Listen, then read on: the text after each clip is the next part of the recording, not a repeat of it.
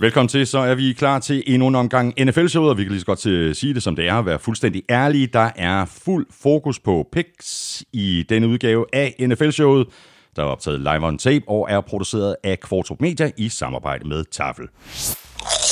Og øh, udover gennemgangen af draften, der kan du i øh, dag se frem til den sædvanlige D-quiz fra Søren Armstrong og ugen spillerkonkurrence for Tafel. Og så kan du øh, i øvrigt godt øh, begynde at glæde dig til at høre Jesper Elming præsentere Patriots nye kicker. Du ved, hvor du finder os alle de sædvanlige steder, og på Danmarks største og bedste fodboldsite, kultud.dk, og på nflsød.dk, hvor du også kan støtte os med et øh, valgfrit beløb ved at trykke på linket til tier.dk. Tusind tak til de nu 499, der støtter os. Vi kunne ikke gøre det uden jeres hjælp. Elming, hvor mange er det, der støtter dig over på Europa podcast? Nej, det er ikke mig, de støtter, men det er Europa podcast, og vi har en øh, stribe meget dedikerede lyttere. Og Det har vi da også. det- det er derfor, jeg siger, at vi har en stribe meget dedikerede lyttere på Velropa Podcast, som betyder, at vi nu er oppe på 583. 583, vi er på 499. Præcis, og det kan jo ikke nytte noget. Det, kan- det kan ikke nytte Og noget. vi på 499? Så 499, og vi var oppe på 503 i forgårs. Nå, Hvad sker der? Hvad sker der for det? Hvad sker der for det? Nå. Ja. Hey, men altså, vi skal jo vi skal en fejring, når vi krydser 500-grænsen. Det skal vi. Det skal vi. Nå, men øh, under alle omstændigheder, øh, drenge og piger, øh, tusind tak for alle de flotte anmeldelser i iTunes, og tak fordi du downloader og lytter og bruger lidt af din tid sammen med os. Jeg hedder Thomas Kvartrup, og her kommer helt officielt min medvært. Hey, you, what you gonna do? Hey, you, what you gonna do? 49ers, what you gonna do? Ja, det er gangster, det her, Elming. Jets, what you gonna do?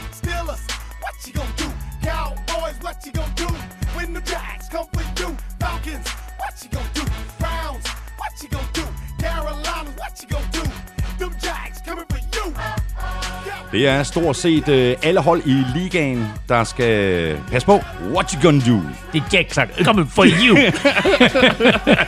Og de er lige blevet bedre, Jaguars. Det de er er lige blevet bedre. Steven Nielsen. De har fået dansk dynamit. Sådan der, mand. Det kan, det kan kun gå, gå fremad. Og det er jo fantastisk. Prøv nu lige at forestille dig. Steven Nielsen lige på linjen foran Gardner Minshew. Ja, det er, jeg, jeg synes, det er skønt, og jeg skrev med ham der øh, lørdag, lørdag nat, da han blev øh, ikke draftet, men fik kontrakt med, øh, med Jaguars. Så skrev jeg til ham, øh, hvor, øh, hvor, hvor, hvor skal du hente over flere klubber i spil? Og så skrev han, nu er det officielt. Det bliver Jaguars. Så det første, jeg skrev til ham var, nu skal du til at gro et overskæg. så skrev han, ja, præcis. Godt, øh, Elming, øh, ingen øh, NFL-show uden øh, taffelchips. Øh, der er lidt at vælge mellem øh, derovre. Rookie Hell har været øh, sød og pakke en stor sæk til os. Jeg skal da love for, at der er gang i den sæk her. Nå, men vi lægger ud med en, øh, simpelthen en, øh, en klassiker i ordets øh, bogstaveligste forstand, nemlig en original, altså de helt klassiske saltchips. Der er Så man, så man godt kan glemme lidt. Øh, det kan man nemlig. Det, men det skal man ikke. Nej, især fordi de er rigtig gode med dip.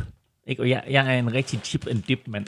Nå, så, øh, så kommer der en her, der allerede har dippen på, nemlig vores klassiker, chili banase. Et lille tortilla mix, det er også gode det her. Det er Cornados og tortilla chips i et med sour cream and onion, suveræne. Peanut rings. Du skal ikke lege med maden. Jeg kan næsten ikke lade være. Nå, øh, så kommer der den sidste pose her. Åh, også en dejlig klassiker. Chili cheese rings. Ja, var du tilfreds med Vikings draft?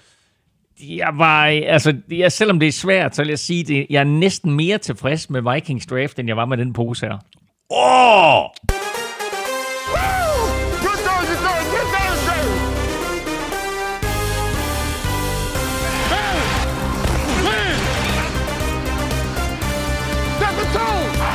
Det gik nøjagtigt, som de fleste regnede med. Bengals valgte Joe Burrow med det første pick i årets NFL-draft, og så var spørgsmålet, om det ville blive Chargers eller Dolphins, der skulle have Tua, og om de måtte trade op for at få ham.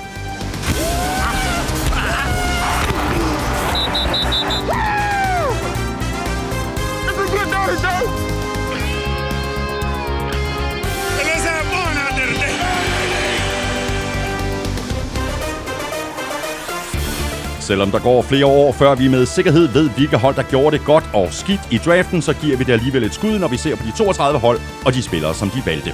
Du får en top 5 og en bund 5 til sidst i udsendelsen. Jeg hedder Thomas Kvartrup, og med mig har jeg Claus Elming.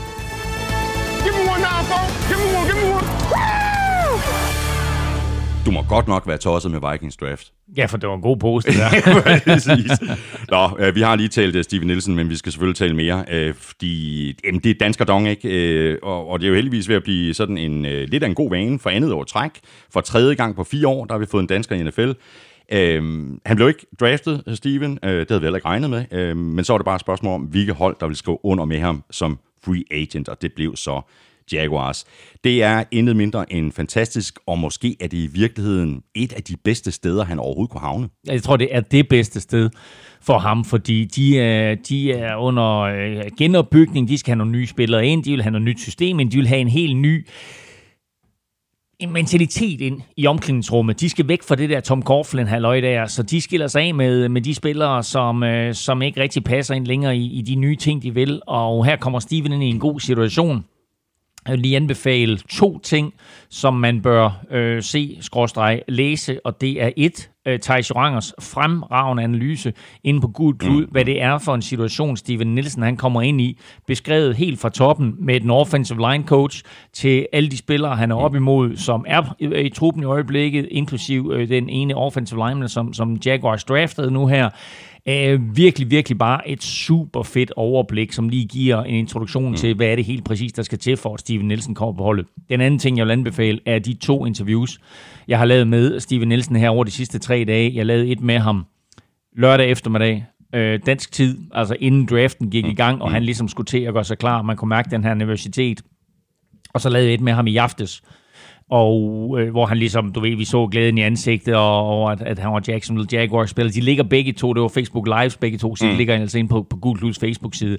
Jeg synes, øh, de ting sammen giver et rigtig, rigtig godt indblik i Steven Nielsen og hans muligheder. Og der er selvfølgelig mm. rigtig lang vej igen for Steven Nielsen mm. til at få en plads på Jaguars mandskab.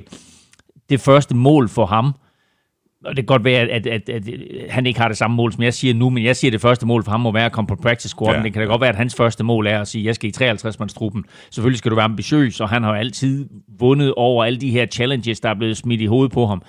Uh, og nu... Men han, han kan jo sigte efter at komme på 53 mand øh, roster, ja, ja. og så øh, inde på practice squad, øh, uden at det er et nederlag. Det er jo en fantastisk sejr, hvis han ender på practice squad. Præcis, og altså, øh, vi kan jo kun være stolte på dansk fodbolds vegne over, ja, at vi nu ja. har haft øh, tre spillere inden omkring NFL-hold igennem de sidste fire år. Mm. Og jo lidt vildt jo. Alle tre øh, er offensive linemen. Så har vi selvfølgelig haft øh, øh, Philip Andersen, som har været inde og sparke og, og haft kontrakt med Tampa Bay Buccaneers, om en kort, kortvarigt. Mm. Og så vil jeg sige, altså et af de største talenter, og det viser også bare, hvor svært det er det her med at komme igennem nåløjet til NFL, det er Simon Mathisen. Ja. Altså kæmpe kickertalent, som bare aldrig fik chancen, og det viser et, noget om, hvor svært det er at komme igennem nåløjet, og to, synes jeg også, noget om, at det drejer sig altså om at have de rigtige connections ja. og den rigtige agent, fordi det var i min optik stadigvæk det, der holdt øh, Simon Mathisen ude i NFL. Mm.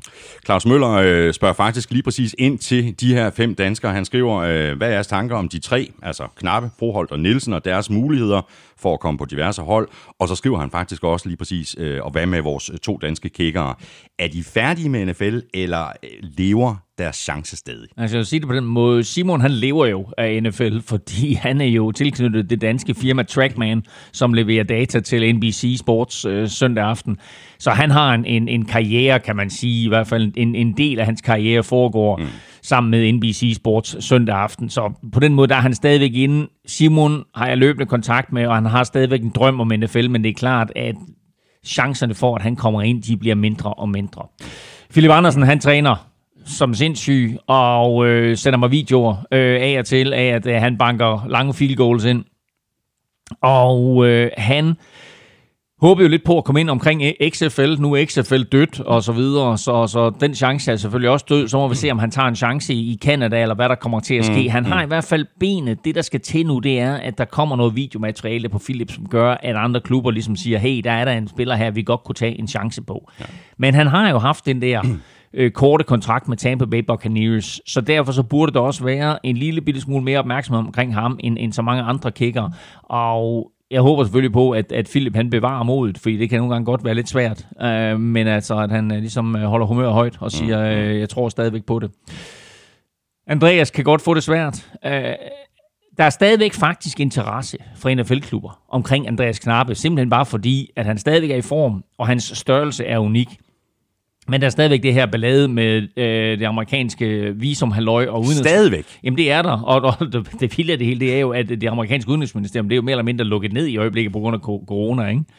Så, øh, så, så der er stadigvæk problemer. Hjalte kommer vi tilbage til at snakke om lidt senere i dag, fordi New England Patriots draftede tre indvendige offensive linemen. Godt Ja. nok i de sene runder, men det er trods alt konkurrence, der kommer ind til Hjalte i, i training camp nu her. Jeg havde faktisk øh, tænkt på at, at, at tage den del allerede nu, øh, Elming. Altså, hvordan, øh, hvordan tror du, Hjalte han havde det, da han sad og, og, og fulgte, hvilket jeg går ud fra, at han gjorde, fulgte Patriots draft, og så ser, at øh, der altså bliver draftet tre nye navne til den offensive linje. Jamen, jeg skal fortælle dig det på den måde, at jeg kan ikke fortælle dig det. Fordi Hjalte befinder sig inden for murene i New England Patriots. Og de er hermetisk mere lukkede end murene omkring Wuhan. Så det er fuldstændig umuligt at få information ud derfra. Altså, der kunne fandme opstå, undskyld mig, men der kunne opstå en, en, en, en pandemi inden for murene hos Patriots, så du vil aldrig høre om den. Så øh, han er meget svær at få fat i, desværre. Det ærger mig selvfølgelig, og resten af fodbold Danmark ville naturligvis gerne have haft en kommentar fra ham, øh, både med hensyn til det med, med, med Patriots draft, men selvfølgelig også, at der nu er kommet en landsmand ind i NFL. Ja. Og det sjove af det hele, det var, at jeg talte jo med Steven Nielsen omkring det her med øh, at komme ind i NFL, og, og, og, og så sådan noget lavpraktisk, som at få et arbejdsvisum, som vi har oplevet, at, at en ræs knap har problemer med. Og så sagde Steven faktisk, at det havde Hjalte hjulpet ham med. Okay. Så Hjalte, Hjalte vidste, hvordan det skulle foregå, Sådan og hvad der, der. skulle til, så, så der var lidt dansker hjælp der. Ja, stærkt. Hvad siger du i øvrigt til, til uh, draften sådan helt overordnet? Altså vores uh, mock uh, i, i sidste uge var ikke helt skæv, men omvendt så blev der da taget en, en spiller eller to i første runde, som vi knap nok havde nævnt. Der blev taget, jeg tror, to spillere, vi ikke har nævnt. Damon Arnett og Jordan Brooks. Dem havde vi faktisk ikke nævnt i vores optagsudsendelse, Nej, nej. og det er sådan lidt crazy at tænke på, ikke? Men øh, der var altså nogen, som, som havde øh, dem højt på deres board, og så tænkte, dem skal vi have fat i. Vi kan komme tilbage til lidt senere, hvorfor, men øh, det viser bare alt om, at vi kan sidde her som eksperter, og alle amerikanske eksperter og andre eksperter rundt omkring i verden, vi tager alle sammen fejl. Ja, og, Og, og, øh, og, og der, der er altså 32 mandskaber, og deres boards ser vidt forskellige ud, og kan være langt væk fra de her consensus boards, som alle vi andre vi sidder og kigger på. Naturligvis, og jeg tror, et af de bedste eksempler, det er Raiders, som har haft et helt andet draftboard mm. end alle andre klubber, og, og end vi kunne have forestillet os. Og det er også grunden til, at de draftede Damon Arnett i, i første runde, og hvorfor kommer vi tilbage til, når vi taler om Raiders draft. Spørgsmål her fra Christian Norbæk. Øh, Draften forløb jo uden problemer, og allerede nu er der trænere og GM's, der måske har set lyset. Det har nemlig altid undret mig, hvorfor NFL-trænere møder ind klokken 5 om morgenen og sidder på kontoret i 15 timer dag ud og dag ind. Denne draft har fået GM's og trænere til at se, at det måske ikke er nødvendigt. For eksempel har mange rost de virtuelle møder, der har været mere effektive end de normale møder med 20 scouts med videre, som tager evigheder. Tror I, at den her draft får NFL til at arbejde anderledes i fremtiden? Man kunne godt forvente, at der kommer til at ske nogle ændringer i hele den måde, trænerne ser på, hvordan skal jeg arbejde, og hvordan skal min stab arbejde. Mm. Man kunne måske også godt håbe på, at det rent faktisk skete, fordi det der med at møde ind klokken 5 om morgenen, og så forlade klubbens faciliteter klokken 22 om aftenen for at tage hjem til familien øh, igennem sådan en hel fodboldsæson, jamen det er sådan typisk amerikansk. Amerikanerne, de har sådan en forestilling om, at det at arbejde hårdt, det er at være på kontoret mange timer. Det betyder ikke nødvendigvis, at du er effektiv. Vi danskere, når vi kommer til USA, så har vi faktisk et ry for at være super effektive, fordi vi kan godt møde ind klokken halv ni, og gå klokken halv fem, og få lige så meget fra hånden, som amerikanere kan, der er på kontoret i 12 eller 14 timer. Men for amerikanere, der er det meget det der med at vise chefen, hey, jeg arbejder hårdt, fordi jeg er her tidligt, og jeg går sent. Jeg, jeg kommer som den første, og jeg går som den sidste. Præcis, og det, og det giver ikke en skid, øh, fordi du, du bliver bare mindre effektiv i løbet af dagen.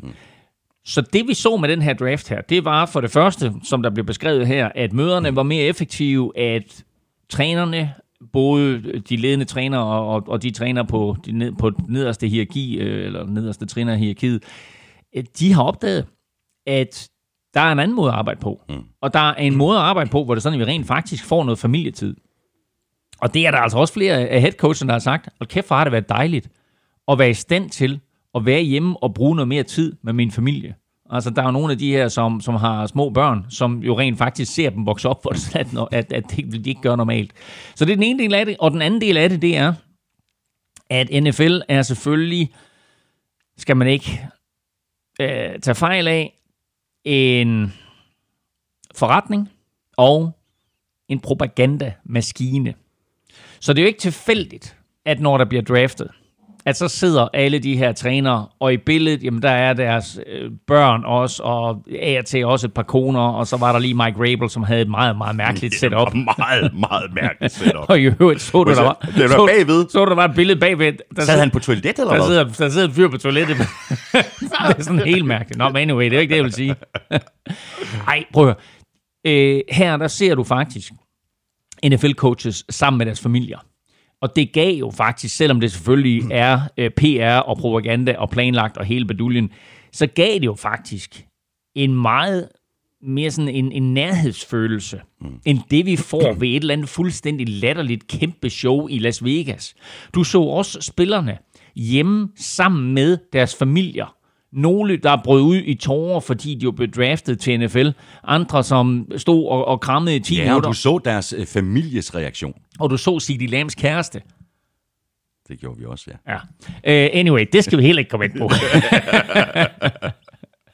uh, men jeg synes bare, at de følelser, der var i spil der, var da langt federe, Ja. end at se de her drenge komme ind på en scene, eller blive sejlet i en båd i Las Vegas op på en scene til Roger Goodell, og så give ham en krammer. Krammerne og det der, og man kan se, hvor store de er, og sådan noget, det er da selvfølgelig en del af det, men jeg synes bare, det her, det gav noget helt andet. Mm, er det er klart, at det ikke var lige så øh, smuk en produktion, som hvis de får Nej. lov til at planlægge Men det, det var mere ind til benet, og det var faktisk det, som jeg øh, håbede. Jeg tror også, at vi, vi sad og talte om det her i en af optagsudsendelserne. Det var det, jeg håbede på, at, at det måske kunne give noget andet, og måske noget mere nærhed og ind til benet. Ja, og jeg glæder mig til at se, hvad NFL de får ud af det her, og hvordan de tager den her videre, fordi der er ikke nogen tvivl om, at det også har været et vink med et vognstang til dem om, øh, at jeg, jeg så en overskrift, hvad var det, de skrev? De skrev, bigger isn't necessarily better. Nej. Øh, og det er præcis, hvad det her det drejer sig om. At NFL har gjort det større og større og større, fordi vi kan, og vi skal vise, hvor store vi er. Når det så er sagt, så er der jo ikke noget sport overhovedet i øjeblikket. Og det betyder også, at, at, at folk har været sportshungrende, og så er det lidt lige meget, om, om, om det var her i Europa, for jeg har indtryk af også, at der sad rigtig mange her i Europa, som normalt ville, ville se måske fodbold, eller badminton, eller håndbold, eller hvad det måtte være. Ikke? Altså, der var også rigtig stor interesse, det vi også kunne mærke på gul klud jo, at vi har aldrig haft så mange læsere, som vi har haft i den her draft. Øh, men også i USA har der selvfølgelig været afsavn. Ingen baseball, ingen basketball, ingen NHL. Altså, ingenting. de to sidste nævnte skulle jo have haft slutspil i øjeblikket. Ikke? NFL har haft over de her tre dage, torsdag, fredag, lørdag, 55 millioner seere.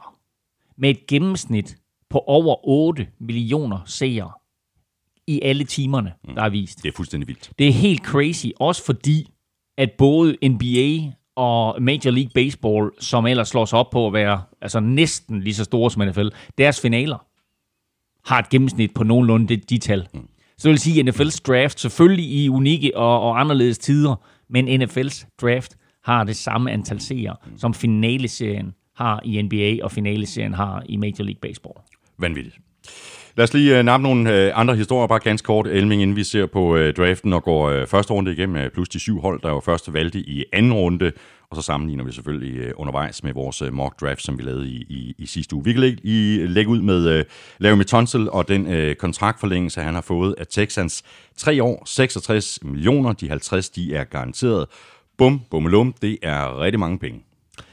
Ja, men øh, han havde også alle kortene på hånden, fordi Texans havde absolut ikke nogen øh, trumfer tilbage. De havde givet to øh, første runde draft picks for at få Larry Tunsil, og da hans kontrakt den så udløb, fordi de overtog hans eksisterende kontrakt med Miami, jamen så var det klart, så er de ikke tænkt sig bare at lade ham slippe ud af Houston igen. Han skulle blive, og dermed så kunne han naturligvis mere eller mindre bestemme sin egen pris. Og det blev altså 22 millioner dollars, eller 4 millioner dollars mere end den næsthøjeste kontrakt på en offensive line position øh, overhovedet i NFL i øjeblikket. Og han forhandlede selv øh, kontrakten på plads. Jamen, øh, det er ren Jon Dahl. Altså, øh, Jon Dahl Thomasons holdkammerater, de kaldte ham støvsugeren, fordi han øh, forhandlede sine egne kontrakter, og så, så sugede han alle pengene til. Der så er ikke nogen, der skal have procenter der, her. der, du. var ikke, der var ikke noget agent mellem eller noget som helst. Uh, det samme gælder i øvrigt for Russell Okung, uh, som også forhandler sine egne kontrakter. Richard Sherman gjorde det også med Fort Niners. Ja.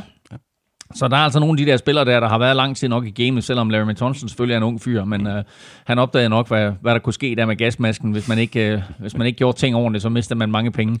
Så alle de penge, han mistede, da han røg fra top 5 til øh, nummer 13 for fire år siden i draften, De er hentet ind. de er hentet ind nu. Ja, ja. Altså kæmpe kontrakt til ham nu her, ikke? James Winston, han har også øh, fået en kontrakt, han har skrevet under på en etårig aftale med Saints. Øh, Hvad siger du til den signing? øh, Jeg synes, den er genial, og jeg synes, den er genial for begge parter. Den er genial for Saints, fordi de får muligheden for at se James Winston an, og fordi de får muligheden for at, at, øh, at lade Sean Payton få sine fingre i ham, og se, om der rent faktisk er mulighed for, at han kan blive aftager for Drew Brees. Den er også genial for James Winston, fordi han havde behov for at komme et sted hen, hvor han netop fik en træner, som har gyldne fingre, når det kommer til at udvikle quarterbacks. Og der er vel sagtens ikke ret mange, der er på Sean Paytons niveau i NFL overhovedet. Nu har han godt nok ikke sådan et kælenavn som The Quarterback Whisperer, men det er han i, i ordets bogstaveligste forstand, fordi han står nærmest og visker Drew Brees i øret mm igennem en hel kamp. Uh, lidt Sean McVay-agtigt, kan man sige.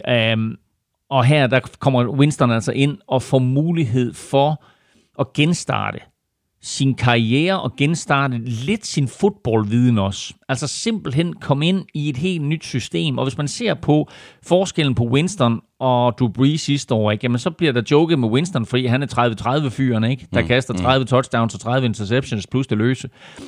Og så ser du på Drew Brees, der igennem de sidste fire eller fem år har været NFL's mest præcise quarterback, og nærmest hvert år mm. slår rekorden for antal procentmæssige completions. Og det er jo sådan et system, som James Winston han skal ind i. Et er selvfølgelig at være præcis og kunne lave kastet.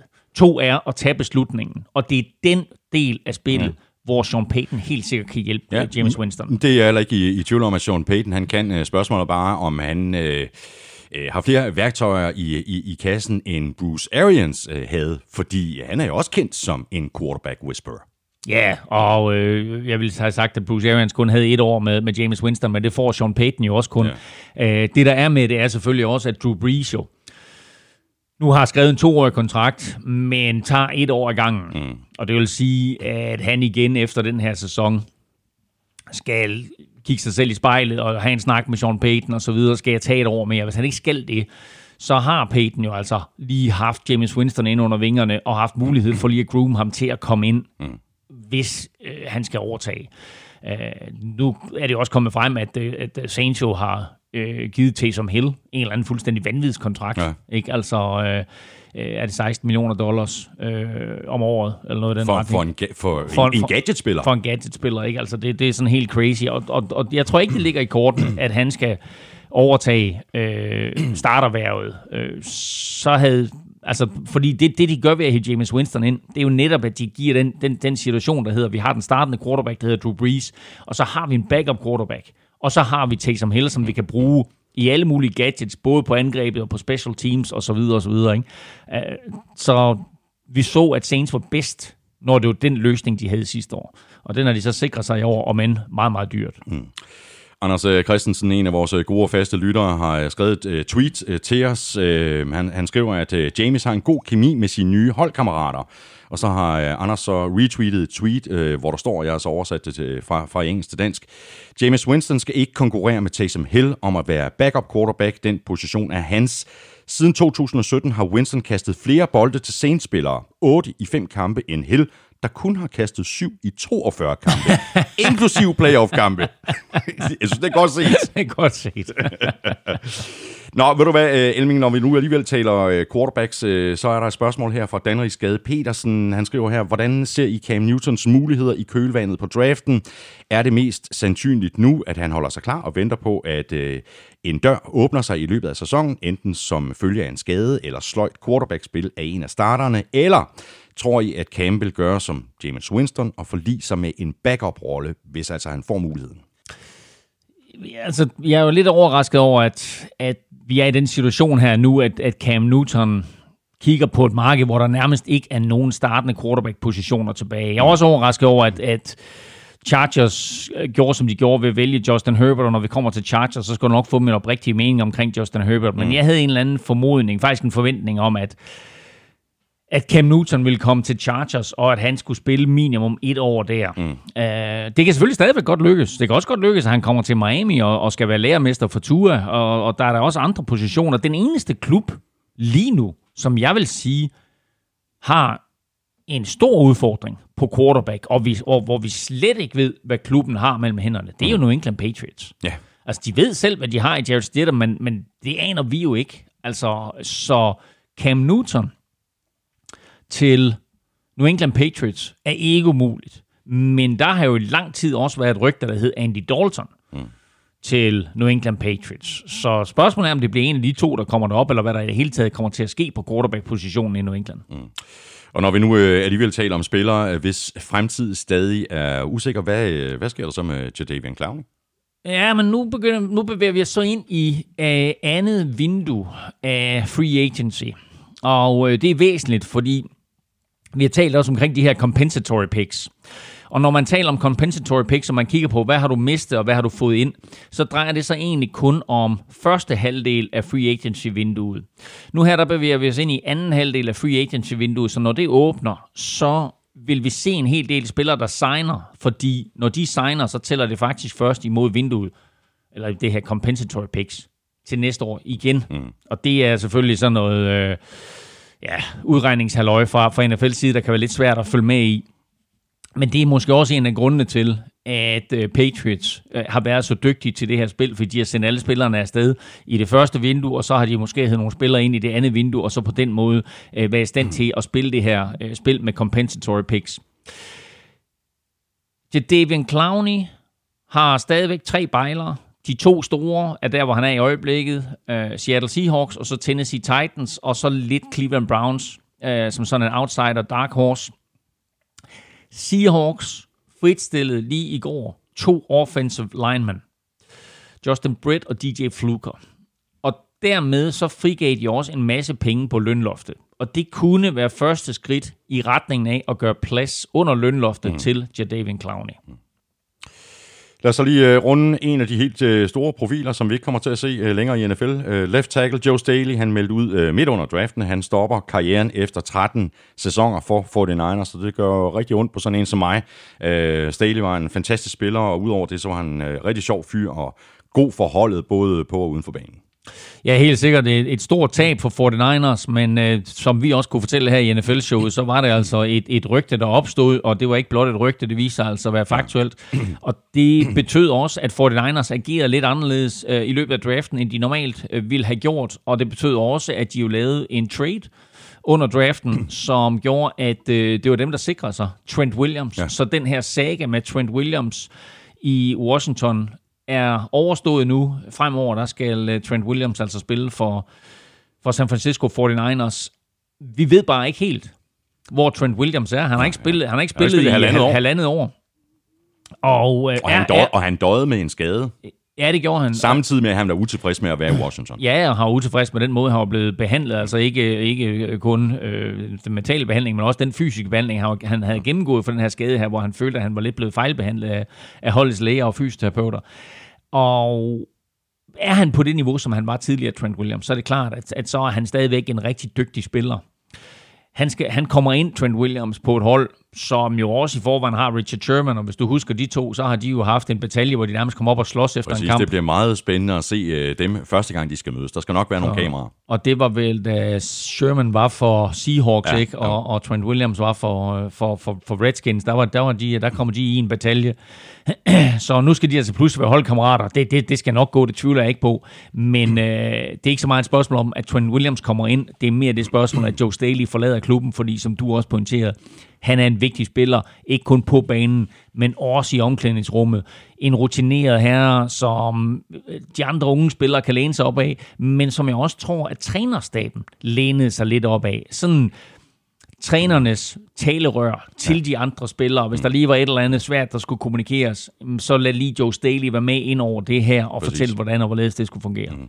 Vikings var jo faktisk også i spil øh, til at, at, at nappe Trent Williams. Øh, ifølge Ian Rappaport, øh, han, han tweetede flere gange, mm. øh, også før det var stensikker, han røg til, til 49ers. Og ifølge Ian Rappaport, der, der sagde Williams nej til tilbud mm. for Vikings. Han, han ville til San Francisco. Og det hænger måske sammen med, at han godt vil forenes med Carl Shanahan. Præcis, og det var jo øh, Kyle Shanahans far, Mike Shanahan, som draftede Trent Williams i sin tid. Det var faktisk, et, Trent Williams var jo faktisk Mike Shanahans allerførste draft pick i Washington. Så da han blev head coach der, der den første spiller, han ligesom tænkte, han skulle læne sig op af, det var venstre tackle Trent Williams. Så det var ham, han gik ind og, og, og draftede. Og det, der, der er der ikke nogen tvivl om, at, at det har betydet noget for Trent Williams han har haft den der, øh, om ikke familiære relation, så i hvert fald relation til Kyle Shanahan. Så selvom Vikings i lang tid har været rygtes at være øh, første bejler mm, til mm. Trent Williams, så endte det altså med, at Trent Williams han nixede den deal der med Vikings ja. og tog det 49ers. Ja. Og 49ers, de sendte et femte rundevalg i år, og så et tredje rundevalg næste år til Washington. Øh, det er jo langt mindre end det, som Washington oprindeligt gik efter, men nu gik den altså ikke længere, hvis de ville have noget for, for Trent Williams. Og det var også mindre end det Vikings tilbød. Ja, ja. Øh, og det, jeg synes, der er vildt i den deal, der, det er, at men, men 49ers havde jo ikke noget at skyde med i den her draft. Mm.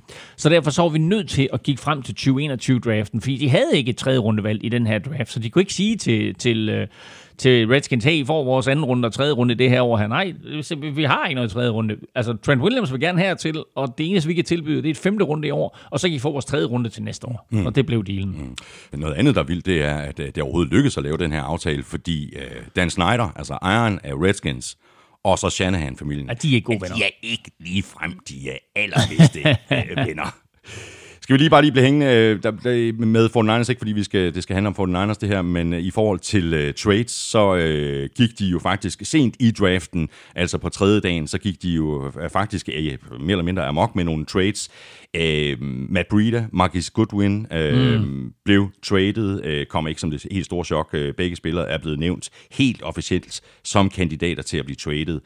Breeder over til Dolphins for et øh, femte rundevalg, og Goodwin over til Eagles for ja, stort set ingenting. Øh, for Niners, de kravlede 20 spots op i draften fra, jeg tror, det pick 210 til 190. Og det her, det er også bare et spørgsmål om at trimme truppen, øh, fordi de er så godt besat på running back. Jeg synes jo, Breeder har været en god spiller for dem, og det er nok, altså det er jo helt klart ham, de kommer til at savne mest. Marcus Goodwin har også været en, en god spiller for dem, men røg jo lidt ud af receiver-hierarkiet i løbet af sæsonen, og har også været småskadet øh, nærmest hele vejen igennem den periode, han har, han, han har været hos 49ers. Øh, det vi husker ham bedst for, som selvfølgelig er lidt tragisk, øh, men stadigvæk en stor historie, det var jo, at han spillede ugen efter, at han mistede en øh, søn, øh, og scorede touchdown, mm. og løb ned mod endzonen, satte sig i endzonen på knæ og pegede op mod himlen. Og det er sådan et billede, som for altid vil være stærkt omkring Marcus Goodwin. Vi skal have quizzen! Åh. Oh. Det er tid til quiz, quiz, quiz, quiz, quiz. Nå, Hvad har, du, hvad har du fundet på? Jamen, du sagde det selv, nu skal det ikke handle om 49ers. Men, øh, så, skal det, så skal det handle om Vikings. Nej, nej, det skal handle om 49ers faktisk. Nå, okay. og, og Joe Staley, der okay. lige har øh, trukket sig tilbage. Fordi øh, Joe Staley blev draftet i øh, 2007 af 49ers i første runde. Mm. En første runde, hvor en anden Joe blev draftet som nummer tre, nemlig Joe Thomas mm. til Cleveland Browns. En draft, der også indeholdt Patrick Willis, Marshawn Lynch og Adrian Peterson. Men hvem blev draftet etter det år? Etter i draften i 2007. 2007. Can't do it. Ram, må ikke du kan. Oh, må ikke du kan. kan Schuster frem til det. jo, det tror jeg. Nå, du får Amstrup's uh, dækquiz her. Jaguar skulle bare bede om Steven, trak danskeren ind med draft-riven. Brady med hemmelig gæst i bilens trunk fremme i Tampa, og ud sprang Gronk. Snart ved vi, hvordan det gik. Trader de også Arians for Belichick. 30 kastet og 20 løbende. Tak skal du have. Jalen Hurts gjorde det efter disse tre. Altså, Jalen Hurts mm. er den fjerde college quarterback siden 2000, der i en sæson har kastet mindst 30 touchdowns og løbet mindst 20 ind. Hvem er de tre andre? Tre andre college quarterbacks Siden 2000, siden 2000. der har kastet 30 touchdowns og løbet 20 ind I en sæson? i en sæson. Nej, det kan jeg ikke svare på. Prøv lige Og, tryk, tryk på den der rundt. Can't do it. og du kan helt stensikkert komme med nogle bud. Jeg kan da godt komme med nogle bud, men jeg er, da- jeg er da helt væk. 30 kastet og 20 løbende i college. Mm. Okay, ja, fedt. Ja, Tre andre. Nå, skide godt. det er godt. Nå, ved du hvad, lad os øh, komme i gang. Øh, fuldstændig som vi øh, talte om i sidste uge, øh, så kom der trades, ikke så meget i toppen af første runde, som de fleste nok havde regnet med. Mere sådan en klump nede i, øh, i bunden. Øh, spørgsmål her fra Jakob Albrechtsen.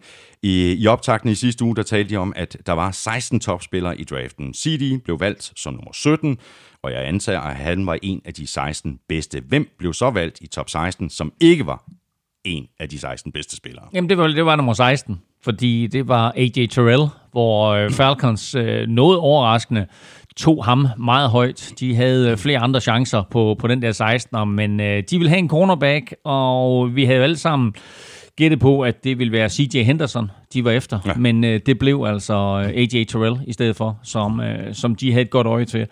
Og som vi også forudså i NFL-showet sidste uge, så øh, var det AJ Terrell, som mm. blev den tredje cornerback, der blev valgt. Øh, lidt højt, ja. om end, men øh, Falcons fik det, de gik efter, nemlig en corner. Mm. Så går vi øh, i gang, og vi nævner øh, selvfølgelig ikke øh, alle spillere, der er blevet draftet. Øh, endnu en gang, øh, der kan jeg bare opfordre til at hoppe ind på gulklud.dk, øh, så finder du både øh, den ene og den anden historie og alle mulige lækre overblik. Bengals gjorde det, som vi og alle andre de regnede med. De nappede quarterback Joe Burrow med pick nummer 1, som jeg selvfølgelig også gjorde i vores mock draft. Der var ikke så meget rafle om her i Nej, selvfølgelig. Altså, det, det var bare øh, altså, alt, hvad der overhovedet havde været at snakke om, de ikke skulle tage ham. Øh, det var røgslør. Der var i det hele taget en, en, en hel del røgslør øh, i den her draft, men der er ikke nogen tvivl om, at, at det var Joe Burrow, de ville have. Det havde stået klar, tror jeg, faktisk i et halvt år. Ja. Altså, ja. det, det har de vist. De har vist det allerede midt i, midt i college-sæsonen sidste år, og der begyndte vi jo også at tale om det. Og da college-sæsonen var forbi, jamen selvfølgelig har de undersøgt, hvad der var af, af andre muligheder. Og de har måske også undersøgt, hvad der var af muligheder for at lave en eller anden fuldstændig vanvittig blockbuster-trade. Hvis nu de kunne have fået alle Dolphins tre draft picks, som der var tale om, så kunne det være, at de kunne overveje det. Men ellers så skulle der noget fuldstændig unikt til, fordi han er et unikt ja. talent synes i det hele taget, at Bengals havde en, en øh, forholdsvis fornuftig draft. De fik uh, T. Higgins i toppen af anden runde med pick 33, og i toppen af tredje runde, der nappede de øh, linebacker Logan Wilson. Ja, og, og det interessante her, det er også, synes jeg, at, at normalt, når man ser på en draft, så er det jo sjældent, at, at et hold ikke indgår en trade, eller har indgået en trade tidligere. Men Bengals har ikke nogen som helst trades øh, igennem de, de, hverken sidste sæson, eller den her sæson, eller, eller nogen fra tidligere sæsoner. Så de havde syv picks i den her draft. Et i hver runde. Et, et, et, et, et, et, et et. Mm. Så de draftede simpelthen først i alle runder. Så Joe Burrow i første runde, så har de jo god tid til der mellem første og anden runde til lige at tænke sig om, hvad de vil. Øh, og der øh, vælger de så som den allerførste receiver T. Higgins. Og prøv at tænke dig, øh, hvor fedt et valg det er for Joe Burrow. Ikke? Får en super receiver fra college. AJ Green skulle efter sine være klar. De har et par andre drenge derude, som, som også øh, har noget fart i stængerne end John Ross med, med, med flere og så videre. Øh, så øh, Joe Burrow kommer ind i en rigtig god situation. Og så siger du, Logan Wilson øh, tager de i, øh, i tredje runde også et, øh, et rigtig, rigtig godt valg. Øh, og så får de Akeem Davis Gather øh, endnu en linebacker i fjerde runde. Og det skal man lige lægge mærke til, at det var jo det første pick på tredje dagen. Så der har de også haft god tid til at tænke over det. Og vælger ham der, og det er også bare et super solidt pick. Redskins på to i sidste uge, der talte vi om, at øh, det mest sandsynlige nok var, at de ville trade ned, øh, og hvis de blev stående, så ville de tage edge rusher Chase Young fra Ohio State. Du satte hele butikken og sagde, at de ville tage uh, Tua Tagovailoa i vores mock. Det gjorde de så ikke. De blev stående og tog den måske bedste spiller i hele draften, nemlig Chase Young. Ja, og, og selvfølgelig skulle de gøre det. Altså, øh, det var ren spekulation, at de ville tage Tua, fordi jeg tænkte, jamen, altså, så har de Øh, altså måske simpelthen fordi de, ikke, de ikke stoler nok på Dwayne Haskins, og to fordi de måske havde noget at, at, at trade med. Øh, lidt af den der Eli ja. Manning, Philip Rivers situation uh, tilbage i 2004. Men selvfølgelig skal de tage Chase Young. Altså ligesom Joe Burrow er et unikum på, på quarterback, så er det her jo et, et talent af, af helt uhørte dimensioner. Altså så siger folk, jamen der var der Joey Bo eller Nick Bosa sidste år. Ja, det var der også, og, og de to er også meget lige hinanden, og, men, men folk er faktisk overbevist om, at ham er, han er bedre end Nick Bosa, hvilket jo er fuldstændig crazy, hvis ja. han er. Og er de så lige gode, så er det det. Det her det er stadigvæk en vanvittig dygtig forsvarsspiller, og hvis man ser på den impact, som Nick Bosa havde sidste år for 49ers, så kan jeg da godt forstå, at Redskins de, de tager Chase Young. Ja. Og så tog de så running back Antonio Gibson i anden runde med pick 66. Øh, han kan både løbe med bolden og gribe bolden, og måske øh, håber Ron Rivera her, at, øh, at han, han har fundet måske en, sådan, en fattigmandsudgave af Christian McCaffrey. Ja, det tror jeg, fordi øh, han, er sådan, han er halv running back og halv wide receiver, øh, så interessant at se, hvordan de, de kommer til at benytte ham. Øh, og ellers så øh, vil jeg sige, at det her det var en draft uden sådan at, øh, de, de mest genkendelige navne, men det her det var to gode picks for, øh, for øh, Redskins, og så lad jeg lige nævne Sadiq Charles også, som, ja. som de to i fjerde runde. Lidt lidt en flyer, men de har jo brug for noget til den offensive linje, Præcis. især til betragtning af, at Trent Williams nu endegyldigt er væk. Præcis. Så havde Lions til at tage uh, defensive end uh, Chase Young, uh, da du jo gjorde det muligt i vores uh, mock draft. Jeg sagde så også, at uh, jeg havde planlagt at tage cornerback Jeffrey Okuda her med pick nummer 3 hvis altså Chase Young var rådet som uh, to år. Sådan gik det. Lions de uh, valgte Jeffrey Okuda med pick nummer 3. Ikke den, uh, ikke den store overraskelse. Det var langt fra en stor overraskelse. Det var et super solidt pick. Selvfølgelig skulle de tage Jeffrey Okuda. De havde behov for hjælp på cornerback, og der er uh, et, et fantastisk talent på cornerback her i form af, af Jeffrey Okuda. Og så går de ind i anden runde og vælger running back DeAndre Swift, og det synes jeg også er et rigtig godt valg. Altså DeAndre Swift er en, en, en hård banan, som øh, både kan, kan altså både har fart, kan løbe tungt, kan gribe bolden, og øh, i, manges, i mange eksperters optik var den bedste running back i det, i det her års draft. Om det lige er ham, eller det er Clyde edwards eller Jonathan Taylor, eller hvem det er, det, det, må, det må tiden vise. Mm. Men i hvert fald så får de et godt pick her, uh, Detroit Lions. Og så synes jeg faktisk også, at den spiller, de tager i tredje runde, og læg mærke til her, at Lions havde pick 3 i første, anden og tredje runde, heller ingen trades, der er involveret for dem. Der tager de Julian Oguara, som er en uh, edge rusher. Og, uh, også, og som også en god historie. Han kommer uh, til at spille sammen med Broman. Åh, oh, okay. Fortæl. Romeo, han spiller jo defensive end. Ah, det har jeg slet ikke og hvor, tænkt på. Og hvor de kommer? De kommer fra Nigeria, ja, tror jeg. Ja, det er rigtigt. Nigeria eller Uganda. Ja, ja. Det er rigtigt. Ja, ja, det, det, det er to brødre på samme hold. Nej, det er, og, det, det, det, er en fuldstændig gået min næse forbi. Nå, fedt mand. Okay. Uh, men alle, alle tre af de der uh, tre top picks var, var gode picks.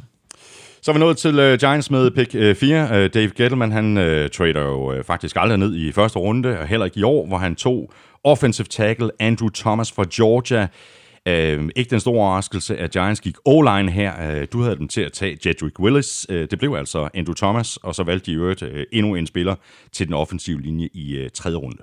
Ja, og det jeg synes, at øh, man skal lægge mærke til her, det er, at øh, der var så mange spillere nævnt. Der var en, en Tristan Wirfs nævnt, der var sågar en Mekhi Becton nævnt på et tidspunkt, og vi havde Jedrick Willis, men altså det blev Andrew Thomas.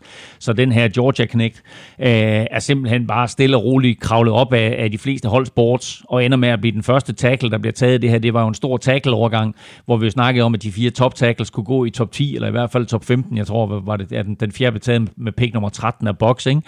Øh, så... Øh, så her der i den her overgang, der øh, viser øh, Andrew Thomas altså som den spiller, som Giants helst vil have fat i.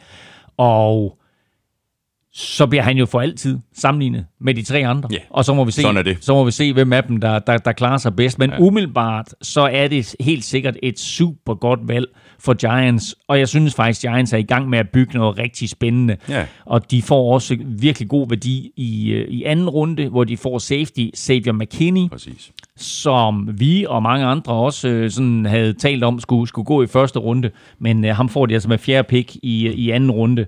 Øh, og ellers så øh, synes jeg, at det mest interessante pick overhovedet, det var, at de rent faktisk fik en Coughlin ind, nemlig øh, Carter Coughlin ind i, i øh, syvende runde. Ikke at, at han er noget sådan vidunderligt talent eller noget, en, en edge rush, som jeg synes bare navnet mm. Coughlin og Giants på en eller anden måde hører sammen.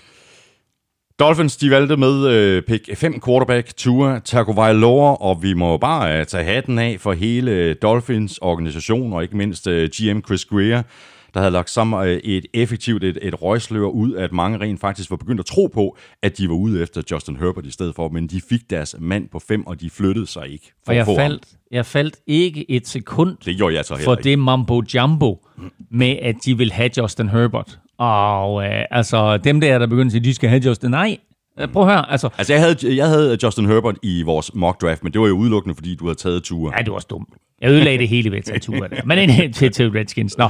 Øhm, Dolphins og Brian Flores og, hvad hedder han, Greer, deres, øh, deres øh, manager dernede, general manager, de gør bare alt rigtigt i øjeblikket. Jeg synes, den måde, de er i gang med at bygge det her hold op på, øh, er så positivt for Dolphins og Dolphins fans i det hele taget, og nu her, der får de jo simpelthen en, øh, en skøn draft-overgang. Det, jeg glæder mig til allermest i dag, det er, at du skal sige alle de her forskellige navne, og ikke mindst vil jeg gerne have dig til at udtale... Pick nummer 30. Nej, jeg vil gerne have dig til at udtale pick nummer et. Altså, hvilken spiller to Dolphins ja, det er allerførst? Du skal lige sige det, navn der. Det er hele, hele navnet. altså ikke bare Tua. Nej, nej. Det, det, short. Uh, Tua Nigamanualope Tagovailoa. Sådan der, stærkt. Og så tag, og så tag de deres øh, pick nummer 30 også, eller 31. Uh, nummer, nummer 30, Ja. ja. uh, cornerbacken Noah Ekbonagene. Ah, det gjorde du godt. tak. Jeg har også øvet mig. der er et hav, der er et hav af sjove navne i den her draft. Jeg glæder mig rigtig meget til, at du skal komme med dem alle sammen. Men øh, lad os lige holde fast i, at Dolphins havde tre picks i første runde. Øh, Tua med pick nummer 5. Altså, klasse, klasse pick. Vi håber selvfølgelig på, at den der hofteskade, han har, den er ikke alvorlig. Og er den ikke det, så kan folk derude godt glæde sig til at se Tua, fordi hold kæft, var han en fed spiller. Så giver de ham noget hjælp. De henter Austin Jackson, der lidt overraskende bliver den fjerde tackle, øh, undskyld, femte tackle, der bliver valgt øh, Med pick nummer 18. med pick nummer 18 øh, i draften her. Lidt, lidt tidligt, er det ikke? Ja, ja, jo, men mm. lidt, lidt ligesom Andrew Thomas, så tror jeg også, ja. at han har bedet sig øh, op af... Der var jo, det var sjovt, så du den læge, der skrev til os. Jeg viste sig så, at han var dyrlæge, faktisk. jeg så det godt. Øh, at jeg havde sagt, det, at, at han havde givet noget, en, en noget rygmavstransplantation, men det, var, det, det, det, det dør man vist af angiveligt, så det var mere noget, var det noget knogle, noget knogletransplantation eller et eller andet. No, anyway, men det er i hvert fald et eller andet, at han, givet- han Nu, nu skriver han til os igen, det er det han. stensikkert. Ja, vi skal, jeg, jeg sagde også til ham, at øh, han skulle være vores udgave af Søren Brostrøm, så når vi har, Ah, det er stærkt. når, når vi har de her øh, medicinske udfordringer, så kan vi jo Med, så... med spillerne, så har vi en dyrlæge med. Så har vi en dyrlæge med, der lige kan forklare, hvordan det hænger sammen. Nå, Austin Jackson ind med 30, så laver de en trade. Øh, Dolphins og ryger tilbage, eller på 18 var det med Austin Jackson, så laver de en trade og ryger tilbage på 30, hvor de så tager cornerback Noah, øh, ikke, ikke Bonogany,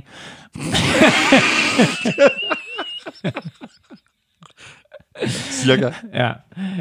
Øhm, vi kalder ham Noah, Noah, vi kalder ham bare Noah. Øhm, og så synes jeg Ikke faktisk... Benogene. Det Det hedder han ikke. Det er da pisse Han hedder øh, ikke, ikke, ikke Benogany. Det hedder sådan. Nå, anyway, det er også fuldstændig lige meget. Vi kalder ham Noah. I anden runde har de også to picks, og der forstærker de både den offensive linje med endnu en spiller, nemlig Robert Hunt, der sådan kan spille både guard og tackle, og så får de Raekwon Davis, som er defensive tackle, og ham er der sådan nogen, som er sådan lidt ah, iffy på, men altså, jeg synes, at det er en super værdi på pick 24 øh, i anden runde at, at få ham ind. Øh, og så vil jeg lige sige, at de laver lidt et steal i, øh, i femte runde med en fyr, der hedder Curtis Weaver, også en edge rusher.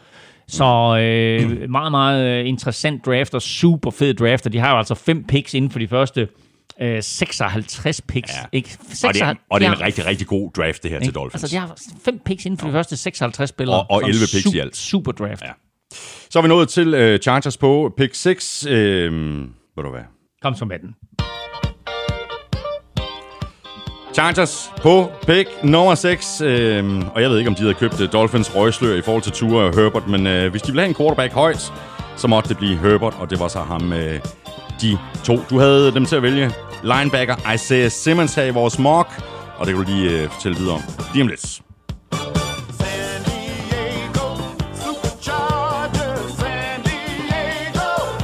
Chargers!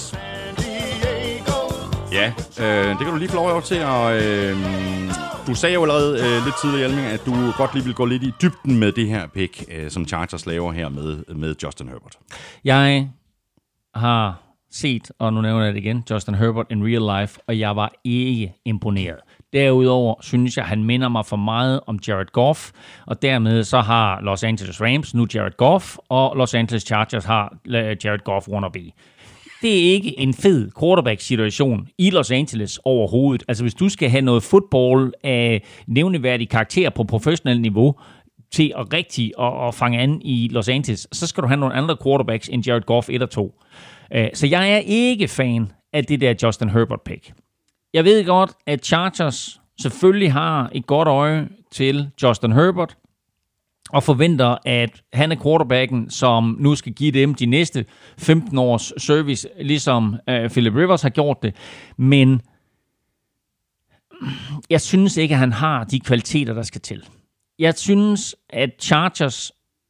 øh, Og det er selvfølgelig også svært, når du har tre store quarterbacks, og du har muligheden for at tage en af dem.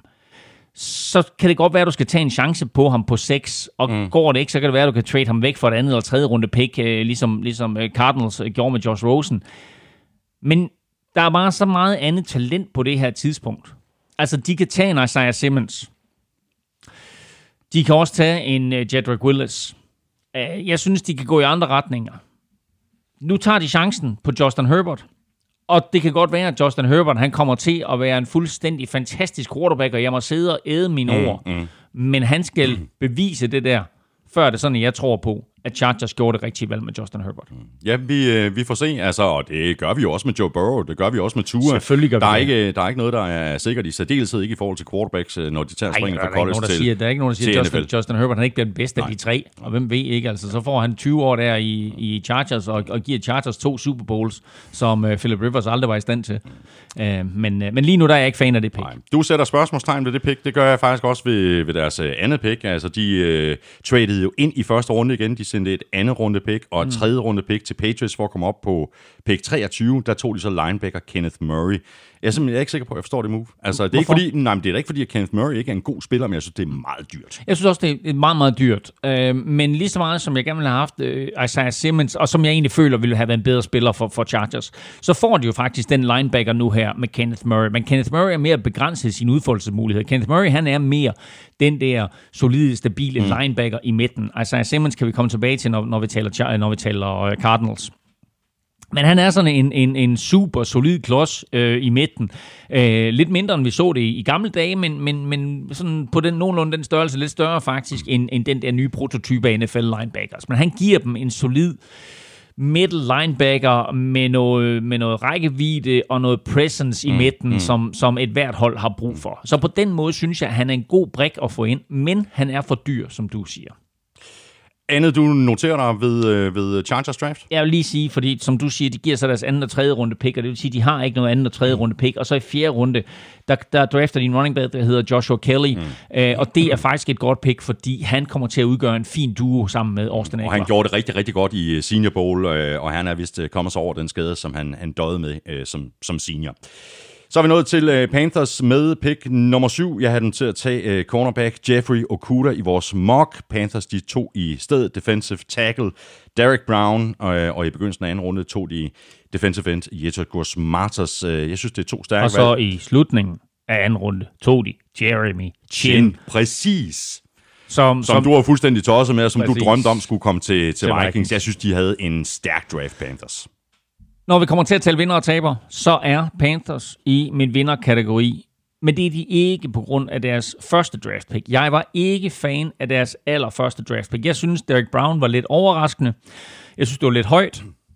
Og jeg synes, at Panthers havde andre muligheder, især når Isaiah Simmons var faldet til dem på syv. Jeg havde ikke forventet, at de ville lade Isaiah Simmons gå, især ikke når man tager i betragtning, at de lige har sagt farvel til Luke Kuechly.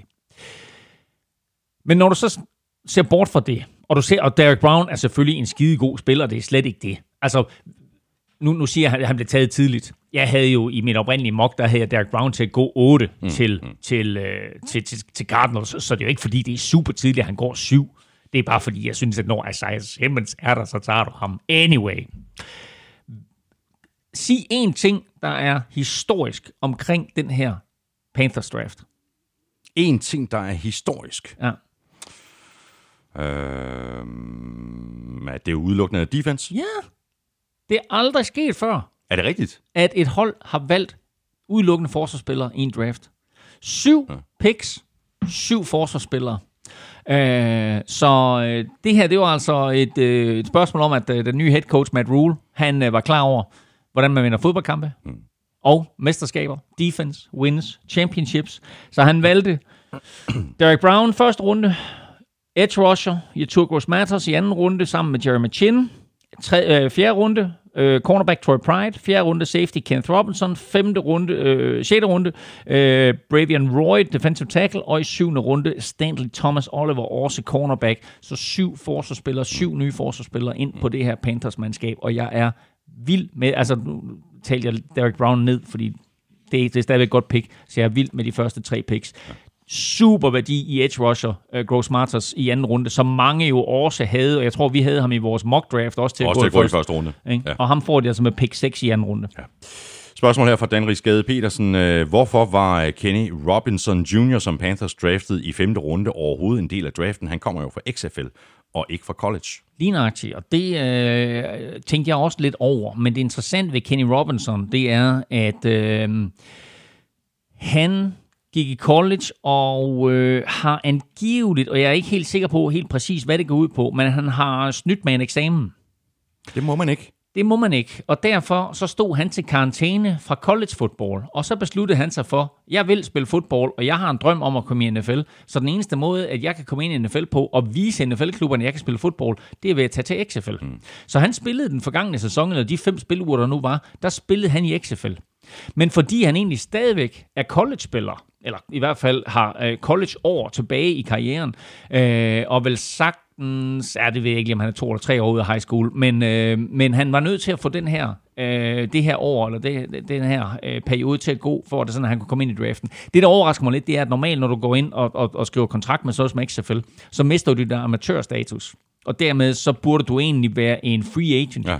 Men øh, han kommer altså ind i draften, og helt præcis, hvordan det der det fungerer, og lige hvad reglerne er der, det kan jeg ikke fortælle dig. Men jeg kan bare sige, at øh, han øh, valgte altså, fordi han ikke kunne spille college football, og gå i XFL.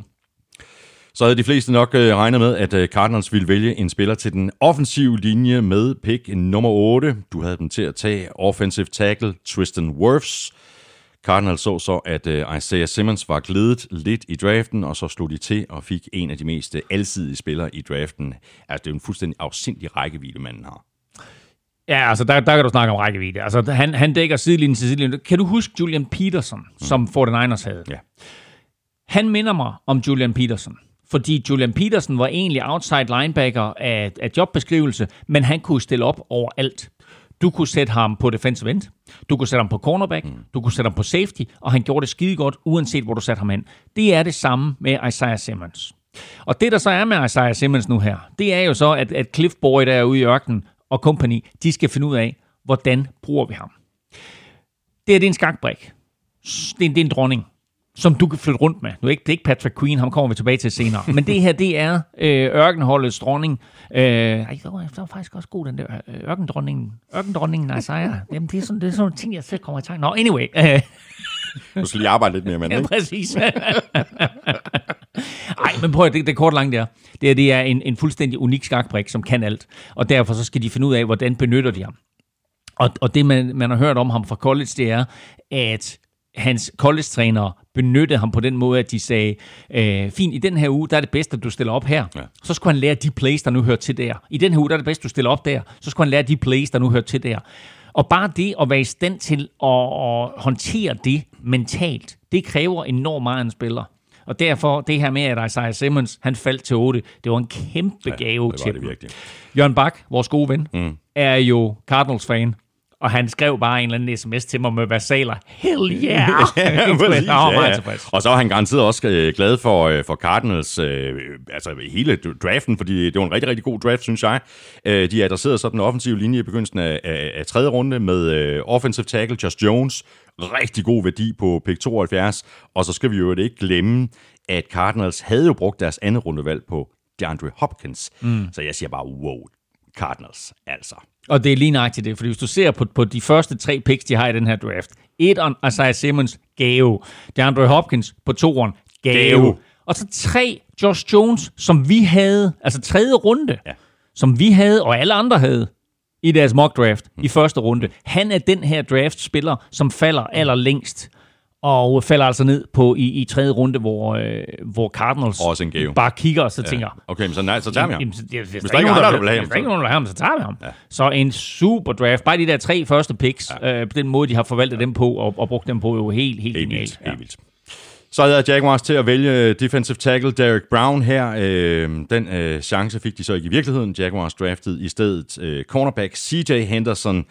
Og det kan man ikke sige så meget til. En øh, meget alsidig corner, der kan spille på begge sider, og både indvendigt og udvendigt. Og, og nogen argumenterede endda før draften for, at han er bedre end Jeffrey Okuda, som Lions jo tog med pick 3.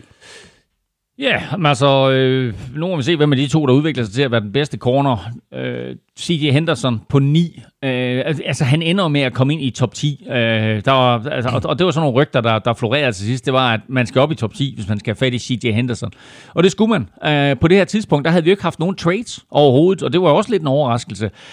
Øh, Så øh, CJ Henderson går altså til Jaguars i første runde, og med deres andet valg i første runde, der vælger de så øh, Katie Vaughn Chason, som er edge rusher. Mm. Og de to spillere fylder bare pladser på det her mandskab, hvor de virkelig havde behov for hjælp. De har jo det sidste, øh, ja, hvad bliver det, øh, seks måneder øh, sagt farvel til øh, Jalen Ramsey og AJ Bowie. Så de havde, de havde et kæmpe hul på corner. Det fylder de altså med CJ Henderson. Og så ved vi jo ikke helt, hvad situationen er med Yannick Ngakwe. Så øh, de havde også brug for noget, noget hjælp på edge, og har jo også mistet Calais Campbell. Ja. Så øh, en super første runde øh, af dem her. Og så nævnte jeg også i vores draft-optakt, en receiver, der hedder LaVisca Chenault, Præcis. som øh, de øh, får fat i i anden runde med 10. pick. Øh, nogen vil sige, det er for højt for ham. Jeg synes, han er en mega spændende spiller, øh, som kan lidt af hvert, og endda også kaste bolden. Så øh, her får du sådan en, en, skakbrik til den, til den offensive side, hvor det sådan, at du kan rykke lidt rundt med og, ja. og lege med osv. Så, videre. så øh, de tre første picks for Jaguars var jeg fuldstændig vild med. Mm. Og de havde jo øh, 12 picks i den her draft. Øh, sidste år, der draftede de øh, Gardner Minshew. Det gik jo sådan set øh, fint nok øh, med det pick. Øh, I år, der øh, tog de så Jake Luton fra Oregon State med Også, pick, i, også i 6. runde. ja, med pick øh, 189. Øh, det er altid godt at blive ved med at tilføre nye unge quarterbacks. Øh, de kan jo enten udvikle sig til at blive starter måske på et eller andet tidspunkt, eller agere som backup, eller man kan trade dem til, til et andet hold. Og så er der kun det helt store spørgsmål. Har han et overskæg? Eller så får han et. Et- det sidste, jeg vil nævne her, det er, at øh, de i fjerde runde, der valgte de en uh, guard tackle, der hedder Ben Barch fra Minnesota. Uh, og uh, det var den eneste offensive lineman, som de draftede i, i den her draft, Jacksonville Jaguars. Og så ringede de jo altså så til uh, Steven Nelson umiddelbart efter syven og sagde, buddy, you're coming down to Jacksonville. Sådan. Og så en, en lille øh, interessant øh, følge, følgen op her på, på Jacksonville og hele det her Steven Nielsen-eventyr, det er, hvis han nu øh, 7 9 13 kommer på øh, Jacksonvilles mandskab, så spiller Jaguars jo altså to gange i London til efteråret, hvis vel at mærke NFL Uh, gennemfører ja. de her Ja. øh, London-kampe. Ikke? Så det bliver rigtig interessant. Så havde du øh, Browns til at tage offensive tackle Andrew Thomas. Øh, det var jo så øh, også fordi, at øh, Jedrick Willis var røget i vores mock. Her gik det lige omvendt. Giants tog Andrew Thomas med pick nummer 4, hvilket altså betød øh, en, en ren foræring til Browns, der kunne samle Jedrick Willis op her på pick nummer 10. Spørgsmålet er, om han bliver på højre tackle, eller om han kommer over på, på venstre tackle, hvis det, er, hvis det er planen med ham. Jeg vil sige det eneste, altså jeg vil lige klappe os selv på ryggen først og fremmest, fordi øh, jeg synes, det var fedt, at vi havde Willis og Thomas som de to første tackles, og Becton og Wirfs som de to næste, øh, hvor rigtig, rigtig mange jo havde Wirfs til at blive taget højt. Men øh, jeg var den overbevisning, at Jedrick Willis, han, han, han var den bedste tackle i, i øh, den her draft, og Andrew Thomas faktisk var den næstbedste. De fire der, som sagt, de kommer til at, at, at, at ligge og battle om, hvem der bliver den bedste, hvem der får flest Pro Bowls, All Pros, og måske endda mesterskaber osv. Men i det hele taget, så, øh, så synes jeg, at Browns havde en fin draft, uden at den var spektakulær, men det faktum, at de på 10, uden at trade op eller noget som helst, Ja. får Jedrick Willis, det synes jeg bare er en gave. Og her er vi nede ved pick nummer 10, og der har stadig ikke været en eneste trade i draften. Anden runde, Grant Delpit har vi nævnt nogle gange som safety. Øh, den her draft næstbedste eller tredje bedste safety, og øh, ham får de altså øh, med pick 12 øh, i anden runde. Og ellers så har jeg ikke sådan det... Jo, jo, lige Harrison Bryant, tight end i fjerde runde, mm. synes jeg også. Nå jo, så vil jeg lige nævne 6. runde i øvrigt. Øh, Kanon pick. 6. runde. Donovan Peoples-Jones, øh, receiver, som de får hævet ind der. Øh, han kan altså godt øh, blive en af den her drafts helt store overraskelser. Mm. Og så valgte de at, øh, har jeg noteret, øh, center Nick Harris med pick 160. Øh, Spændende at se, om han bliver backup til øh, JC Treader øh, på center, eller om de prøver ham af på guard først. Det er i hvert fald en mulighed. Ja. Så har vi faktisk en bullseye på øh, pick 11. Øh, der var mange, der spekulerede i, om øh, Jets ville tage en øh, wide receiver her. Jeg havde dem til at tage offensive tackle Mekai Becton, og det var nøjagtigt sådan, det gik. Jeg synes, det er godt set af Joe Douglas og Adam Gase i New York. Jamen, øh, jeg gennemgik lige vores mock. Er vi enige om, at du ramte to, og jeg ramte 0? Nå, jeg er sådan spot on. Nej, jeg synes, det er... Vi, vi, Nej, men jeg vil så lige sige, at øh, hvis, hvis, øh, altså, jeg lavede også en mock draft inde på, inde på Gul Klud øh, torsdag morgen, og der ramte jeg trods alt, jeg tror det var 6 i top så, top 13. Top 200. Nej, top 13. 6 i top 13, tror jeg, det var. Uh, så, så det, var, det var okay. Uh, ved du hvad? Jets havde en rigtig, rigtig fin draft. Ja. Øh, og det havde de et, fordi de selvfølgelig øh, holdt deres løfte til Sam Darnolds mor og draftede en offensive tackle til ham. Så øh, Mackay Becton kommer ind her, øh, og en, en øh, kæmpe dreng jo. Og så er spørgsmålet, om han kan overføre den der størrelse og overlegenhed, han havde i college, om han kan overføre det til NFL. Fordi det er ikke det samme at spille i NFL. Og vi har før set de der kæmpe klyner komme ind og have det svært i NFL. Jeg sammenligner ham med Brian McKinney, den tidligere Vikings tackle i vores optagsshow, og det er nok den bedste sammenligning, fordi skal han have succes, så er det den måde, han skal spille på. Der er andre øh, store drenge, der er kommet ind, som slet ikke har, har, har fået succes. Mm. Uh, Der blev jo spekuleret i det her med, om, øh, også som jeg lige sagde, om Jets ville tage en wide receiver her med, med pick nummer 11. Analysen fra Jets har stensikkert været, altså vi skal have hjælp på den offensive linje, vi skal have hjælp på wide receiver. Droppet fra den offensive tackle, vi kan få her i forhold til senere, er langt større end forskellen på den wide receiver, vi kan få her sammenlignet med senere. Og de tager jo lige præcis en wide receiver med deres pick nummer 2, med pick 59 wide receiver Denzel Mims. Ja, men det tror jeg også, I skal være glade for, at Mims falder så langt. Fordi øh, Mims, øh, efter han havde en rigtig god combine, der bevægede han sig jo ind på mange eksperters øh, øh, mock draft ind i første runde, og så faldt han sådan stille og roligt ud igen. Mm. Og øh, at de får ham trods alt så sent i anden runde, er lidt en gave. Øh, og det er også vigtigt for dem, at, det sådan, at, at øh, de giver Sam Darnold en receiver, fordi de har mistet Robbie Anderson. Og i Denzel Mims, der får de faktisk en Robbie Anderson-type ind igen. God fart, gode hænder, kan lave alle mulige catches, og, vel at mærke, er ikke crazy ligesom Robbie Anderson. Så jeg tror, en, en, en bedre person at få ind på holdet. Men uh, de her to første picks var gode, og det var deres første pick i tredje runde også. Der draftede de fire overall, og der tog de uh, Aston Davis, som er safety, og ham nævnte vi også som en af de her top safeties, og det er altså et, uh, det er altså et kanon pick. Uh, I fjerde runde, der tager de Michael Pirine. Ja, running back. Præcis, som er fætter til øh, Samaji P. Ryan, øh, som i øvrigt lige er blevet kottet. Så øh, en P. Ryan ind, en P. Ryan ud. Og, øh, og så i femte runde laver de et godt pick, nemlig øh, cornerback Bryce Hall, Ja som har været meget skadet. Og Han var jo meget, hvis, hvis, hvis man kigger tilbage på rangeringer fra 2018, så var han jo Lige- meget højt rangeret. Nøjagtigt, lige nøjagtigt. Fordi Bryce Hall, var han ikke blevet skadet, kunne godt have været et andet runde pick, og måske endda højere, hvis det er sådan, at han har haft en, en skadesfri college-karriere. Nu her, der får de ham altså, tager en chance på ham selvfølgelig, og det kan man sagtens øh, i femte runde. Bliver han ikke til noget, så bliver han ikke til noget, og så har vi ikke rigtig mistet noget. Bliver han til noget, jamen, så er det jo kæmpe scoop at hive ham ind i femte runde. Nævn mig en anden femte runde cornerback, der har haft en smule succes i NFL. Nå, Richard Sherman. Ja, præcis. Sådan er det. så er vi nået til uh, Raiders og pick 12. Uh, du havde positionen rigtig, og de uh, fleste regnede der også med, at uh, Raiders ville vælge en wide receiver her. De havde uh, fuldstændig frit valg blandt de tre store navne, Judy, Lamb og Rocks. Du havde dem til at tage Lamb, men Raiders valgte det meget Raiders-agtige og meget Al Davis-agtige valg, nemlig speedsteren Henry Rocks. Som de siger, you can't teach speed. Sjælen fra den afdøde Al Davis lever stadigvæk. Det ser man hver gang, man er inde og se Oakland Raiders, nu Las Vegas Raiders, spille, fordi så tændes flammen til ære og til minde om Al Davis. Og Al Davis' alfa og omega, det var fart, fart, fart. Vil jeg mærke udtalt på dansk. Øhm, og Henry Rocks, ved du hvad, jeg havde det simpelthen sådan på fornemmelsen. Jeg havde det på fornemmelsen, at det blev Henry Rocks. Jeg havde, altså jeg havde CeeDee Lamb til at være bedre. Jeg havde Jerry Judy til at være bedre. Måske endda Justin Jefferson til at være bedre end Henry Rocks. Men ingen af dem havde hans fart. Så nu skal de ramme Las Vegas, og det skal de med et brag.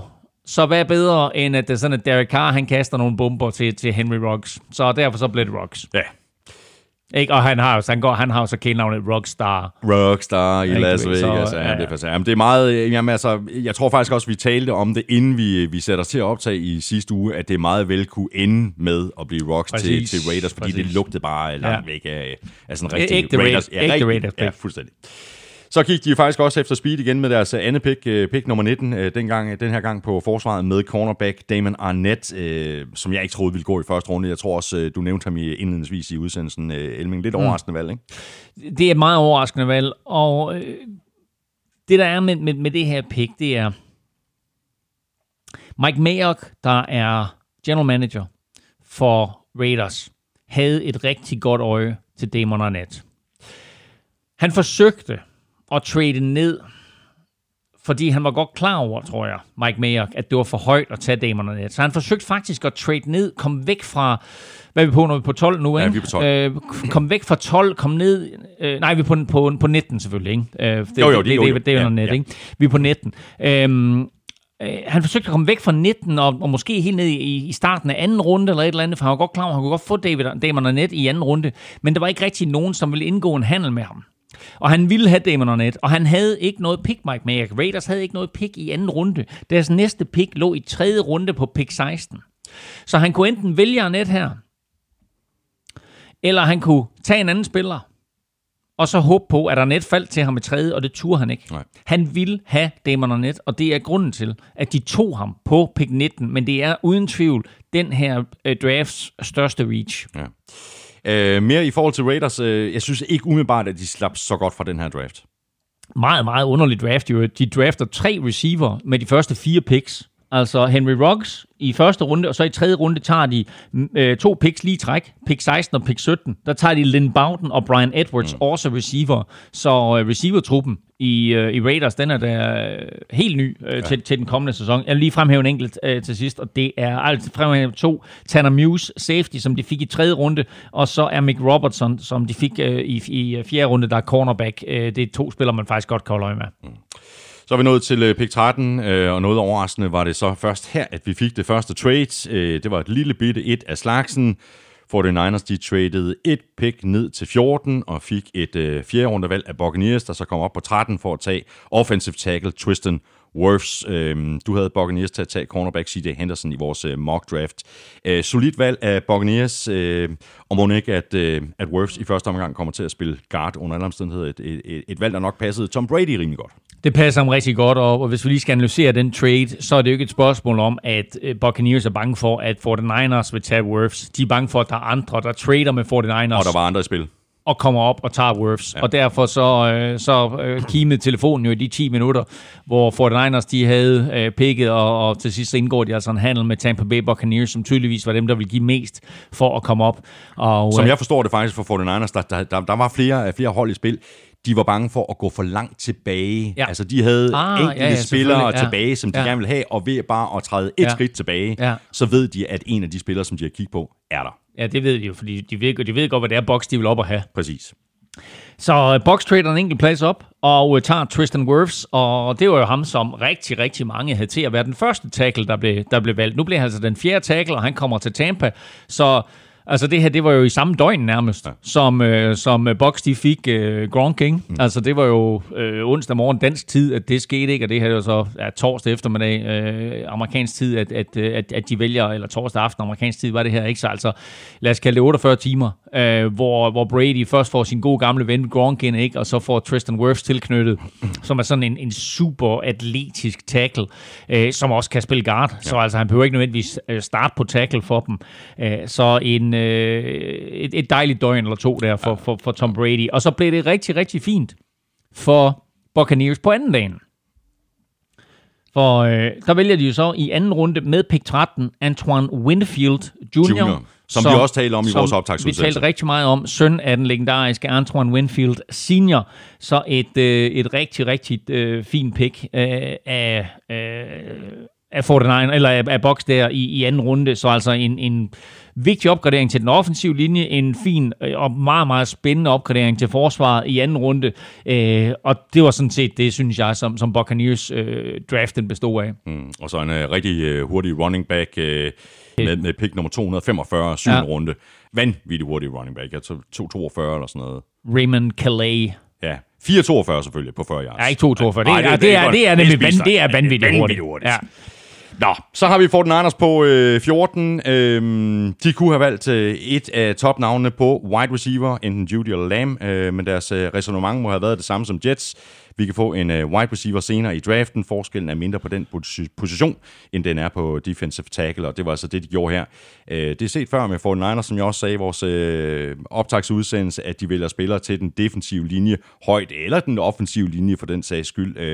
De nappede defensive tackle, Javon Kinlaw her, og, forsøger altså at finde en spiller, der måske med tiden kan udfylde hullet efter det Forrest Buckner. Og, og, og ved du, hvad, jeg, jeg, jeg må indrømme, at jeg er overrasket. Fordi jeg troede simpelthen ikke, at de ville gøre det igen. Altså, hvis du kigger på øh, i den tid, øh, eller lad os sige de sidste hvad, 6-7 år, i den tid, som NFL-showet har bestået, altså, det er forsvar i første runde, og det er defensive line ja. øh, i første runde. Ikke? Altså det, det, har været, det har været det Forrest Buckner, det har været Eric Armstead, det har været Nick Bosa, det har været, hvem har vi mere? Så har de så selvfølgelig hævet de, de får det ind, og øh, altså... Øh, Det er meget the trenches, ikke? Men, og, og, og det er filosofi. Og, det, altså, og jeg er imponeret over, at, de holder fast i den, fordi jeg troede seriøst ikke, at de ville gå defensive line øh, med deres første pick. Nej, jeg, jeg, jeg, jeg, jeg troede det heller ikke. Måske med deres andet pick. Og altså, måske kunne Kindle også godt være faldet til dem på det andet pick, men nu her, de tager ingen chancer. De vidste, at det var ham, de ville have. Mm. Og jeg er vild med Javon Kindle. Jeg synes ubetinget, at han er den her drafts bedste defensive lineman, når det kommer til at kollapse lommen indvendigt fra. Og det er en øh, meget, et meget, meget vigtigt facet at have, også når man har den def- defensive linje, som 49ers har i forvejen, når du har det pres, der kommer fra ydersiden med Bosa og de Ford med flere.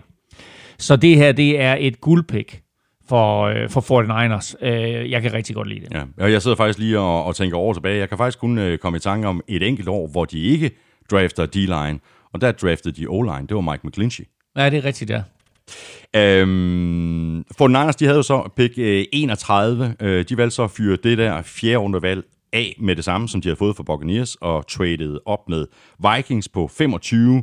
Der tog de så en, øh, en wide receiver, Brandon Ayuk fra Arizona State. Øh, jeg er fuldstændig vild med Ayuk. Øh, han er en rigtig Shanahan receiver, der er god. Ja. efter catchet, ikke? Jeg er, bare, jeg, jeg, jeg er knap så vild med processen. Jeg er knap så vild med, at de fyrer det her fjerde runde valg af igen med det samme. Men igen, her, fuldstændig ligesom med Kinlaw, de turde ikke øh, vente til 31, de var bange for, at han skulle forsvinde. Og øh, draftanalytikere har også kigget på det her, og der var 49ers lidt i beknep, fordi de betalte for meget for at rykke op. Så her der er den her handel mellem Vikings og 49ers, så det er jo skønt at, at kunne sidde her og kigge dig i øjnene og så sige, der snød Vikings altså 49ers, så, så vandet det drev. Men 49ers ville have en receiver, og de havde ladet de tre første gå, og øh, så var spørgsmålet bare, om, øh, om de skulle have, øh, jeg er lige ved at tro, at Justin Jefferson var valgt, ham havde Vikings jo taget selv. Mm. Så øh, det, det, de næste, det var Brandon Ayuk, eller T. Higgins, vel sagtens, og måske Mims, som, øh, som, som kunne være i spil der. Og der havde jeg i, jeg tror, min første draft, mock draft, der havde jeg Ayuk til, til, til Packers, og i min anden mock, der havde jeg Ayuk til, jeg kan faktisk ikke huske dem, havde det ikke, øh, havde dem med det. Nå, anyway. Øhm, men de var altså overbevist om, at Ayuk var den bedste receiver, der var tilbage. Måske ikke den bedste receiver, men den receiver, der passede bedst ind i deres system. Ayuk har meget... Shanahan bliver ved med at drafte den samme receiver i sådan forskellige øh, udgaver. Jo, men når du er i stand til som ham at designe plays, der sørger for, at din receiver kommer fri, så er det også vigtigt, at du får receiver, der passer ind i systemet. Du skal ikke prøve at tvinge en receiver ind i dit system. Du skal finde en receiver, der passer ind i dit system. Når du ikke venter systemet, og det kommer han jo ikke til, så skal han jo finde spillere, der passer ind. Jeg har primært set Ayuk som en dyb trussel, men det, der kommer til, han, den måde, han kommer til at blive benyttet på nu, det er at få den her fart, benytte den til at lade ham komme fri på nogle forskellige områder, hvor øh, Jimmy Garoppolo kan ramme ham, øh, altså øh, on the move, sådan så han griber bolden, mens han er i løb, og så måske bryder en takling, for så kan han blive rigtig, rigtig farlig. Ja, ja. Det er det der med lige at give ham en meter eller to, hvor han kan gribe bolden, lynhurtigt lige orientere sig, snyde en mand, og så være væk. Der kan han blive rigtig, rigtig god for 49ers. Og så var det jo ikke den store hemmelighed, at uh, 49ers skulle finde noget på tight end. Uh, jeg havde jo håbet på Dalton Keane, som vi sad og talte om, mm, uh, i ja. femte runde måske. Ham nappede Patriots allerede i tredje runde, Ja. så... Uh, så det var out of reach for 49ers. De tager så i stedet for med pick nummer 190 tight end fra Georgia, Charlie Warner, øh, som nok primært kommer til at blive brugt i øh, blokeringsspillet. Det er han så til gengæld Ja, også. sagde du 6. runde, ikke? Ja.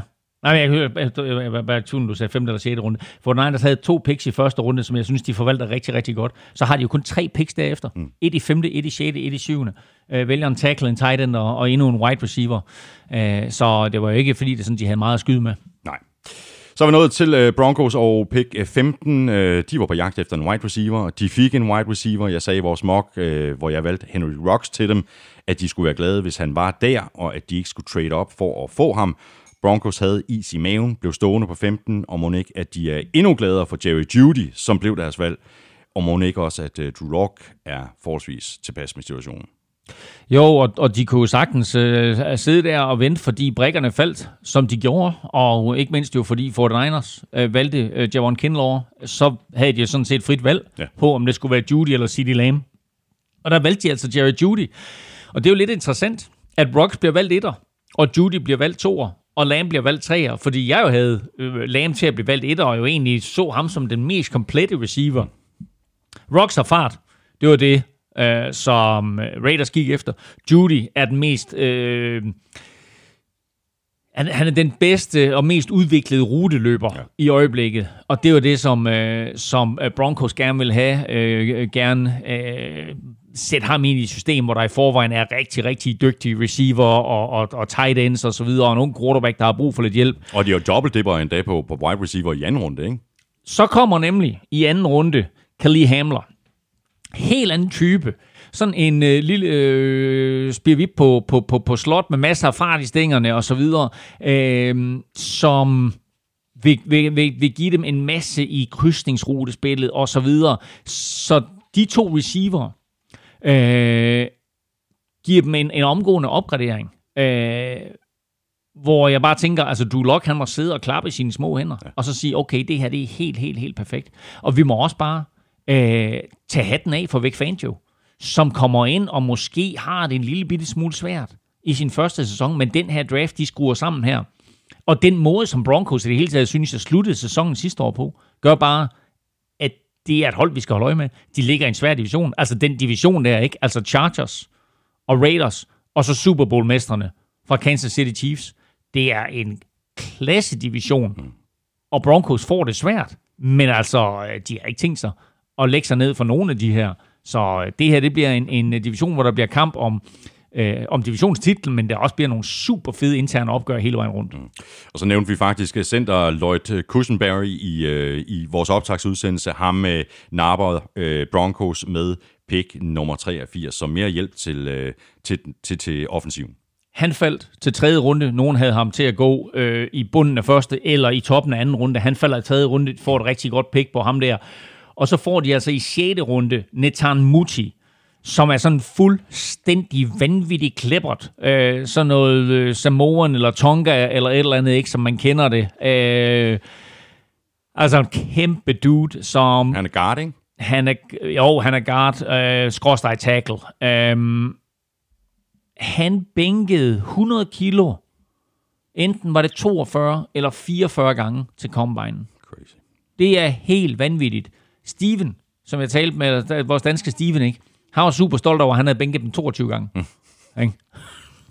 44 gange. Han er helt vanvittig mutig. Så glæder dig til at se ham. Falcons på øh, pick 16, øh, de havde øh, brug for hjælp på cornerback, på defensive tackle og på den øh, ind, indvendige del af den offensive linje, og de øh, tre positioner, de blev så adresseret med de første tre picks.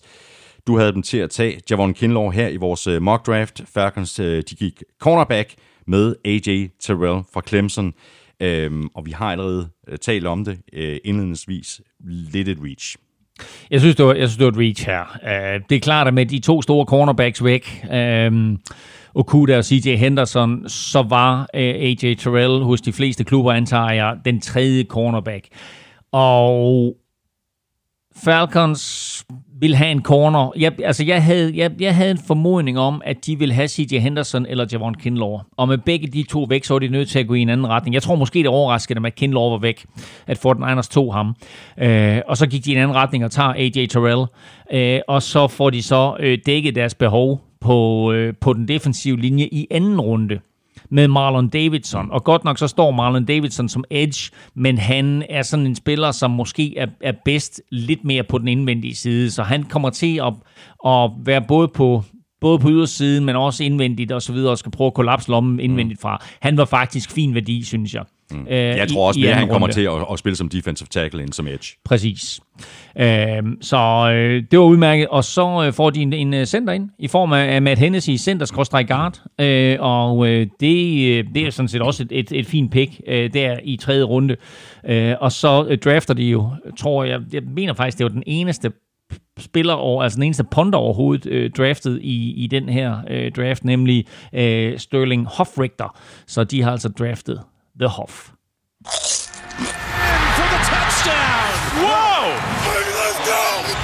Ugen spiller præsenteres af Tafel. Så er vi halvvejs øh, gennem første runde, og det betyder, at det er nu, at vi skal have fundet en heldig vinder af en masse taffeljeeps. Og spørgsmålet, som vi øh, smed på Twitter og på Facebook i går, mandag lød sådan her.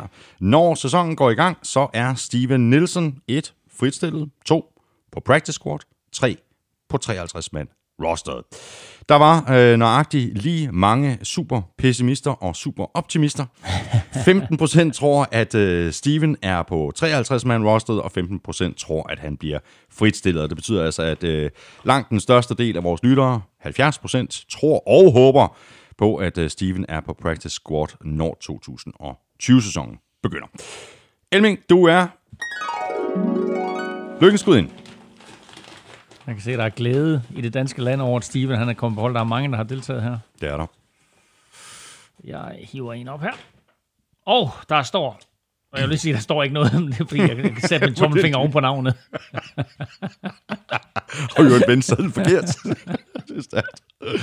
Der står på Practice Squad, vi skal et smut til 9260 Gistrup. Hvor er det henne? Det er, 92, er det Nordjylland? det må være Nordjylland eller andet sted. Ja, Gistrup. Gistrup. Nå, Jesper Blok Men du Ja. ved til gengæld, hvordan man taler der. er vinderen. Øh, jeg, jeg, jeg, ved- jeg ved ikke, om det er sådan her i nærheden af Jørgen, eller oppe omkring Tors. For det er oppe omkring Tors og Tiste, der taler de sådan lidt, hvor det sådan, at de der idéer der, de forsvinder sådan lidt. Ej, de bliver sådan lidt bløde. de bliver lidt bløde idéer der. Men øh, han tror simpelthen, at, øh, at Steven Nielsen, Nu går der bare drengene, drengene fra Angora i. han, er på, han er på practice squad. Det er Jesper Blok, han er vinder.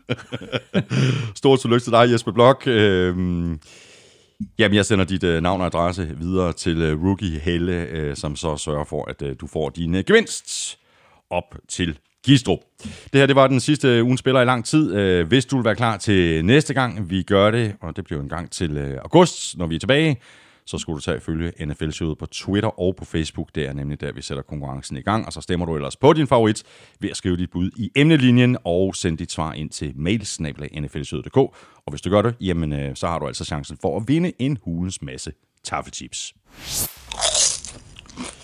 Så er vi tilbage i øh, draften, og det er vi med Cowboys på pick 17, og Jerry Jones har knap kunne tro sit eget held, for hvem var faldet lige ned i skødet til ham? Det var wide receiver C.D. Lamb. Øh, Jeg havde Cowboys til at gå defense i vores mock med edge rusher Kalavon Jason, og jeg tror også, at defense var planen, men C.D. Lamb på 17 var bare... Øh, for meget for Jerry Jones til at, til at ignorere, så sørger han jo også for, at Eagles ikke kunne få Lamb. Et Præcis, det var jo det var dobbelt op jo. Altså, hvis Eagles skulle have haft en af de her tre receivers, så skulle de jo have handlet op, og så ikke bare ender de her tre receivers ikke hos Eagles. Nej, City Lamb, han ryger til Cowboys, hvor han kommer til at danne en fornem trio med Michael Gallup og Mari Cooper. Så det her, det er et, et kanon pick, og et, et, altså helt vanvittigt, at City Lamb falder uden for top 16 og falder ned i skødet på, øh, på Cowboys. Så et, et virkelig, virkelig godt pick, og Dak Prescott må være super lykkelig. Ja, og Mike, mand. Mike McCarthy, ikke? Altså, interessant også med Mike McCarthy, ikke? Altså, i al den tid, han har været sammen med Aaron Rodgers, ikke én gang har han draftet en top receiver til ham. og så kommer han til, øh, til Dallas her, og så det første, han gør, det er at draft, draft en receiver. Jeg synes i det hele taget, at Cowboys havde en, en rigtig god draft. Øh, I anden runde fik de cornerback øh, Trevon Diggs på øh, pick 51. Han skal så ind og erstatte Byron Jones. Og lidt senere med pick 82, der tog de defensive tackle Neville Gallimore. Jamen, det var en virkelig, virkelig god draft for Cowboys. Som du siger, altså nu her, Lam falder til dem på 17. Trevon Diggs falder til dem på pick 19 i anden runde. Og Neville Gallimore, som vi nævnte i sidste uge, som altså ikke et første runde pick, men, men et, et potentielt anden runde pick. Han falder altså til dem på, øh, til, øh, til midt i, i tredje runde. Ikke? Så de tre picks i, i sig selv var kanon. Så har øh, de jo mistet deres øh, stærke center her, øh, som har trukket sig tilbage inden sæsonen. Og derfor så har de jo behov for at få fyldt et hul der. Og i øh, fjerde runde, der drafter de så øh, Tyler. Jeg tror, hans navn udtales Bjardas, men jeg kalder ham bare Badass. Tyler så, så øh, øh, farvel til, øh, til, til Travis, goddag til Badass. Femte runde, Bradley Ney, Edge, og så i syvende runde, ja, Bob, der drafter de en quarterback, der hedder Benjamin DiNucci, øh, som sådan lidt et, et backup-projekt, men altså generelt bare en klasse draft af, af Cowboys. Helt, helt enig. Så har vi øh, Dolphins for anden gang i øh, første runde ved øh, pick nummer 18. Øh, det er det pick, de havde fra Minka Fitzpatrick, traded med Steelers, og det var her, de valgte offensive tackle Austin Jackson, som du jo havde til at, at gå til Vikings i vores mock draft på pick øh, 22. Vi har talt øh, Dolphins, så vi går videre til pick 19. Og det er Raiders igen, og deres pick nummer to i første runde, det var det pick, de havde for Khalil Mack traded med Bears. Jeg havde dem til at tage safety Xavier McKinney her. De øh, adresserede godt nok secondary, men de valgte cornerback Damon Arnett, og ham og Raiders har vi også talt om tidligere. Så har vi Jaguars med deres andet pick i første runde, og det var det pick, øh, de havde fået af Rams for øh, Jalen Ramsey traded. Du havde den til at tage cornerback AJ Terrell her. De nappede så Edge Caleb Chason fra LSU, og vi har talt om både ham og Jaguars. Så havde Eagles til at tage wide receiver Justin Jefferson i vores øh, mock i sidste uge. De tog en wide receiver, men det blev i stedet Jalen Rager fra TCU, der har øh, god fart i stængerne, øh, selvom hans øh, tid ved Combine vel ikke var sådan super imponerende. Ja, jeg må nævne, jeg havde, da, jeg havde da fuldstændig glemt, at, øh, at øh, Eagles de to Rager før Vikings to Jefferson. For det betyder altså også, at Ayuk jo faktisk var den sjette receiver, der blev draftet, ikke den 5.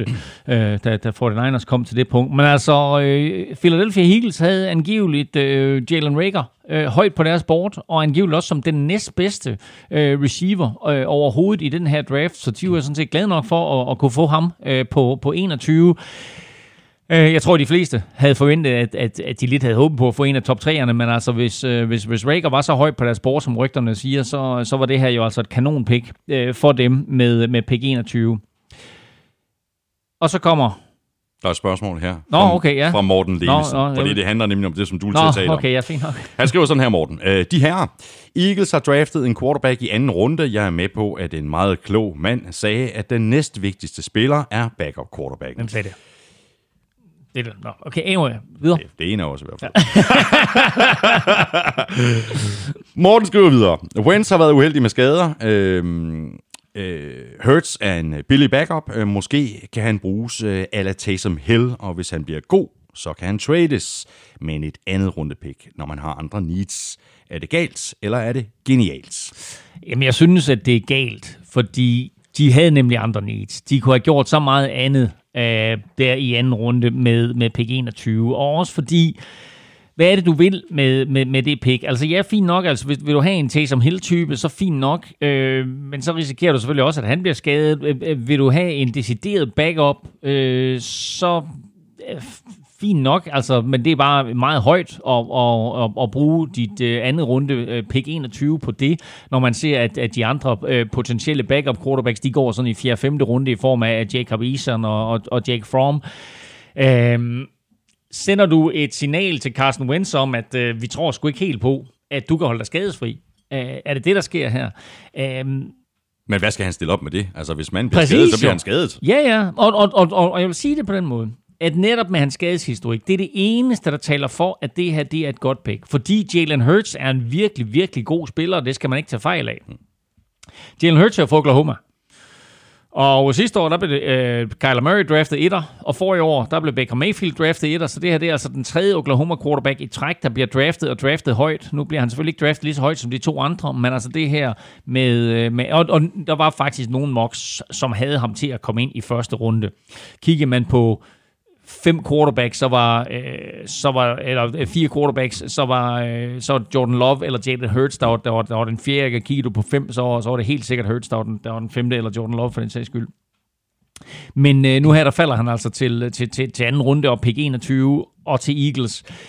Og jeg kan bare være vanvittigt meget i tvivl om, hvad, hvad, de, hvad de vil med det mm, pick. Mm. Og det sjove det hele, det var, at på pressekonferencen efter draften her, der bliver øh, Harry Roseman, øh, som jo er general manager øh, for, for øh, og, og Doc Peterson for den sags skyld, som er, er head coach for Eagles, bliver spurgt om, hvad er, sådan, øh, hvad er the best case scenario for Jalen Hurts? Mm. Det kunne de ikke svare på. De kunne ikke svare på, hvad the best case scenario for Jalen Hurts er. Fordi du kan også sige, jamen, jamen drafter de ham for senere at skyde ham afsted for et højt draft pick. Jamen, altså hvor meget bedre et draft pick får du end anden runde pick 21? Jeg kunne forstå, hvis det var filosofien, hvis de havde draftet ham i fjerde runde. Men anden runde pick 21, altså kan du bevæge dig. Hvorfor kan de ikke svare på det spørgsmål? Altså det der, selvfølgelig har de da en plan med ham, og det eneste rigtige at svare på det spørgsmål på en pressekonference, det er at sige, at han skal være backup til Carsten, øh, Carsten Wentz. Jo, men det, det sagde, jeg tror, nej, nu skal jeg lige tænke mig om, hvordan det var, de formulerede det, fordi øh, jeg kan huske, at da jeg hørte det der, der, der, der tænkte jeg, best case scenario, det er, at han aldrig kommer på banen. ja, præcis. Ikke? Og det er jo ikke best case scenario for ham. Nej. Fordi Jalen Hurts har da helt klart en ambition om, at han skal være starter i NFL. Mm. Det kommer han ikke til, når han sidder bag ved Carson Wentz. Altså Jalen Hurts til Patriots havde givet meget mere mening. Eller til en af de der klubber, der som har sådan en, en aldrende quarterback, altså Jalen Hurts til, til Saints for eksempel, mm. havde givet mening. Altså, men det her pick, det giver ikke mening for mig. Nej. Overordnet, Eagles draft, lidt underligt, øh, netop på grund af, af, af det her pick, ikke? Jo, altså jeg vil sige, jeg, jeg, jeg kan rigtig godt lide, de har pick i fjerde runde, øh, som hedder K1 Taylor en safety. Øh, det synes jeg er et super, super fedt pick. Han kan faktisk godt blive en rigtig god spiller for dem. Og ellers så har jeg sgu ikke rigtig noget at tilføje.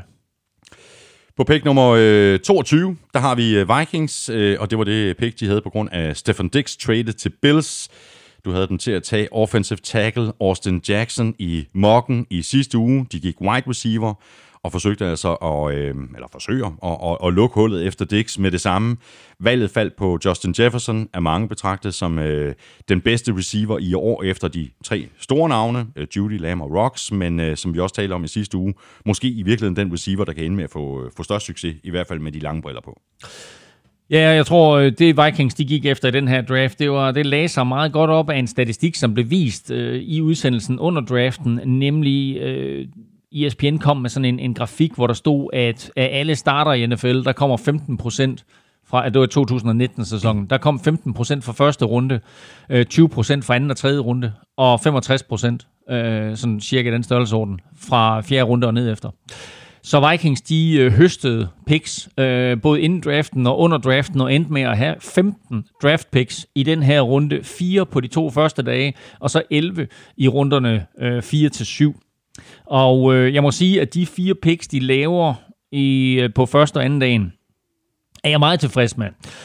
Jeg, altså, det er alle sammen neat picks, men det er gode picks. Ja, ja, men, øhm, men det er også det er også et spørgsmål om øh, synes jeg, lidt en ændring af filosofi, fordi jeg, da vi sad her i sidste uge, og øh, da jeg skulle lave min mocks, der havde jeg Jeff Gladney inden at vinde vi kommer lige til, til, til Justin Jefferson lige om lidt. Men der havde jo, øh, hvad hedder han, øh, Justin Gladney ind, og, eller Jeff Gladney ind og vinde øh, til Vikings på cornerback. Men jeg synes, at han var for lille i forhold til det, Mike Zimmer han gerne vil. De tager Jeff Gladney med deres andet pick i første runde med pick 31, og så tager de en fyr, der hedder Cam Dansler i, fjerde, i anden runde øh, med pick øh, 25 i, nej, pick, øh, jo, pick 25 i, undskyld, i tredje runde tager de ham, tredje runde øh, tager de Cam Dansler på anden dagen. Eller og de pick, to, pick 89. Præcis. De to er begge to små vævre cornerbacks. Og det synes jeg faktisk ikke normalt er Mike Simmers strategi. Det, hvis du ser på sådan nogen som, som især Xavier Rhodes, øh, men også til dels Trey Wayne og Mike Hughes, så er det faktisk en lidt større drenge. Mm, men han kan godt lide at draft øh, cornerbacks. Han elsker cornerbacks, det er slet ikke det. Jeg synes bare, det her det er en anden type, mm. end det han plejer at gøre. Mm. Men, øh, men de to øh, kommer omgående til at være, øh, tror jeg starter begge to. Altså jeg tror meningen er, at Jeff Gladney han øh, skal starte sammen med, sammen med Mike Hughes. Øh, og, øh, og så bliver det sådan noget, ham Cam Dansler bliver sammen med, med en fyr, der hedder Holton Hill, og nu skal vi ikke gå alt for meget ind i, i Vikings roster, men, men, men, men det var rigtig, rigtig gode picks for Vikings. Øh, jeg kan godt være bekymret, hvis man skal møde store receiver, men sådan rent cover cornermæssigt, der er det to gode spillere. Mm.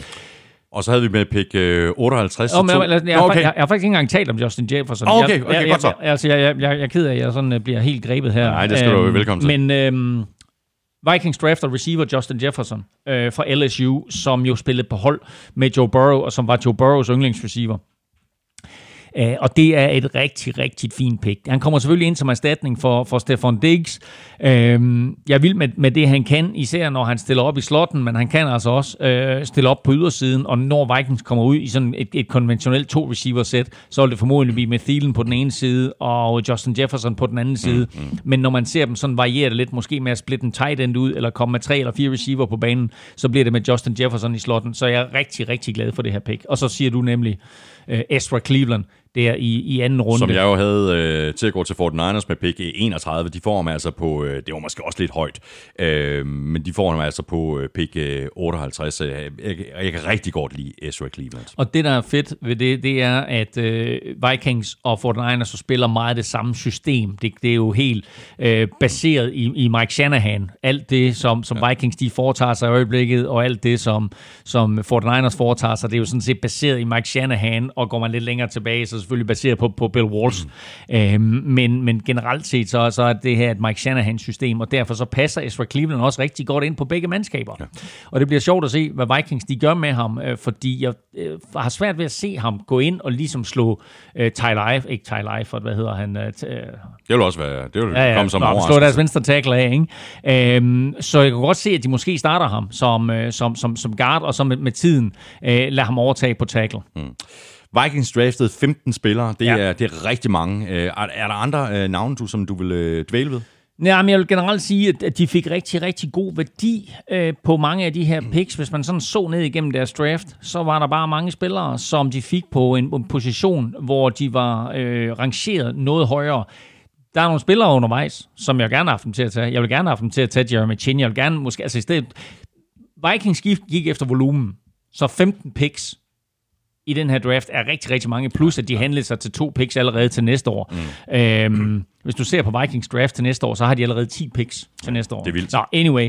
Øh, jeg skal gøre det her kort. Øh, Det, det, det er faktisk helt vildt, fordi det er jo normalt øh, omstændigheder omkring et hold, der er ved at, sådan, at være i gang med en genopbygning, altså som Dolphins for eksempel, Præcis, der har mange præcis. picks, eller Browns i mange år. Ikke? Men, øh, men det var mere volumen, øh, end, end det var decideret at bruge alle de her picks til at samle og kravle op i hierarkiet, fordi de kunne godt have kravlet ind og, og draftet to spillere mere på, på anden dagen, men valgte altså øh, at satse mere på volumen på tredje dagen.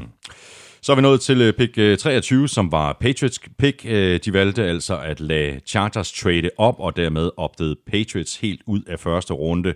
Jeg havde Patriots til at tage defensive end Jeto Gross Martas her. Chargers de to linebacker Kenneth Murray fra Oklahoma, og ham og Chargers har vi allerede talt om. Men, interessant, at Belichick og Patriots valgte at sidde første runde over.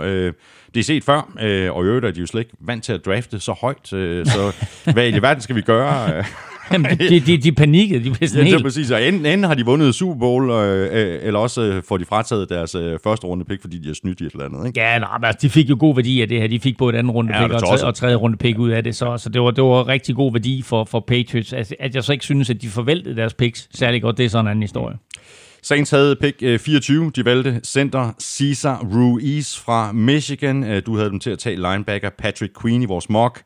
Det er næsten det samme. Øh, Ruiz er en øh, rigtig god spiller. Det undrer mig så, at... Øh, at de to, hvor, hvor, hvor, hvor, skal han spille? Skal han spille som guard, eller hvad? Jeg tror, det, det, jeg tror, de planlægger at sætte ham ind i stedet for Larry Warford, eller i hvert fald øh, lade ham lære af, af Larry Warford og Andrew Speed, som jo netop, netop har skrevet en eller anden kæmpe kontrakt med, øh, med, med øh, Saints. Vi var, vi var enige om, da vi lavede vores optakt, at det her pick her for Saints vil være et luksuspick, fordi de egentlig er på papiret det stærkest besatte mandskab overhovedet. Og så undrer det mig lidt, at når du har et luksuspæk, at du så ikke bruger det på en eller anden form for playmaker. Især når du kunne have taget Patrick Queen. Øhm, men den offensive linje er jo altid vigtig at adressere. Så på den måde kan jeg jo godt lide, at de siger, fint nok, her er faktisk en dygtig spiller. Han er måske ikke plug and play, men han er en, som vi på sigt får rigtig, rigtig meget ud af. Det er jo også en måde at bruge et luksuspick på. Jeg tror bare, at jeg ville have taget en spiller, mm. som har givet dem impact her og nu, fordi de må lige nu være i win-now-mode. Altså deres Super Bowl-vindue står åben på vidgab, og derfor tror jeg, at jeg har taget en spiller, som har givet dem lidt mere umf her nu. Ja, og hvis det skal ske med Drew Brees, så skal det til at være, ikke? Nå, men det er det, jeg siger. Det, Ja. ja. det, det, det, står, det står vidt åbent nu, men det skal også til at være nu, ikke? Mm. Saints, de havde ikke øh, ret meget at, at, at skyde med i, i forvejen i den her draft. Så valgte de så at give et øh, tredje rundevalg øh, næste år, mener jeg, det var, for at komme op og tage linebacker Zach Bourne på pick øh, nummer 74. Øh, vi talte om Bourne i sidste uge. Jeg synes, det er fantastisk værdi øh, her. Øh, havde Bourne til potentielt at kunne gå i første runde, og jeg troede stensikkert, at han ville væk i anden runde. Det er helt vildt, at han falder til tredje runde. Ja. Altså Saints har kun fire picks alt i alt, selvfølgelig fordi de trader nogen væk undervejs. Men øh, de får Cesar Ruiz på etteren, og de får Zach Bourne på toeren. Og, øh, eller de får deres, Zach Bourne med deres andet valg, som så godt nok ligger i tredje runde. Men det er jo to Altså, det er jo to virkelig gode spillere, de får ind. Altså, så, så lige så mærkeligt, som jeg synes, at, at Cesar Ruiz-picket er, lige så, altså, det er et godt pick på den lange bane, det skal man slet ikke tage fejl af. Men lige så, lige så mærkeligt, som jeg synes, det pick er, lige så fantastisk er det der pick af Zach Bourne jo i tredje runde. Øh, og det er jo lidt, altså, ved du hvad? Seriøst ikke? Hvis Saints havde taget Zach Bourne i første runde, så havde jeg netop sagt, at det er et luksuspick. Ja, ikke? Du ved, de tænker, at her, er- her er en spiller med, med noget upside og noget potentiale og et eller andet, der kan... Men det, de det får, her- ham, de får ham på 74. det er helt vildt. Ikke? Altså, så, så de to første picks der, i første og tredje runde, og fire picks i alt, det er klart, at det, giver, ikke, det giver ikke Saints ret meget, altså en, en større tilføjelse til holdet. Men jeg synes bare, at altså, de fik sådan set okay værdi ud af det, de fik ind. Vikings, de havde pick øh, 25, og jeg havde dem til at tage cornerback Christian Fulton fra LSU i vores øh, mock. De lavede så det her trade med 49ers, der kom op for 31, og de brændte så det fjerde runde pick af, som de har fået fra Jaguars lidt tidligere for at tage wide receiver Brandon Ayuk, og det pick, det har vi talt om tidligere. Endnu et uh, trade. Dolphins, de havde pick 26. Du havde dem til at tage linebacker Kenneth Murray. Packers, de vil så til fadet, og det, det ærger mig virkelig, Elming, at øh, du ikke gjorde, som du overvejede at gøre, da vi lavede vores mock draft. Du sagde til mig, inden vi optog, at du spekulerede i, om det måtte var her, at Packers ville lave en Aaron Rodgers på Aaron Rodgers. Og det var lige præcis det, som Packers de gjorde. Ja, det er crazy.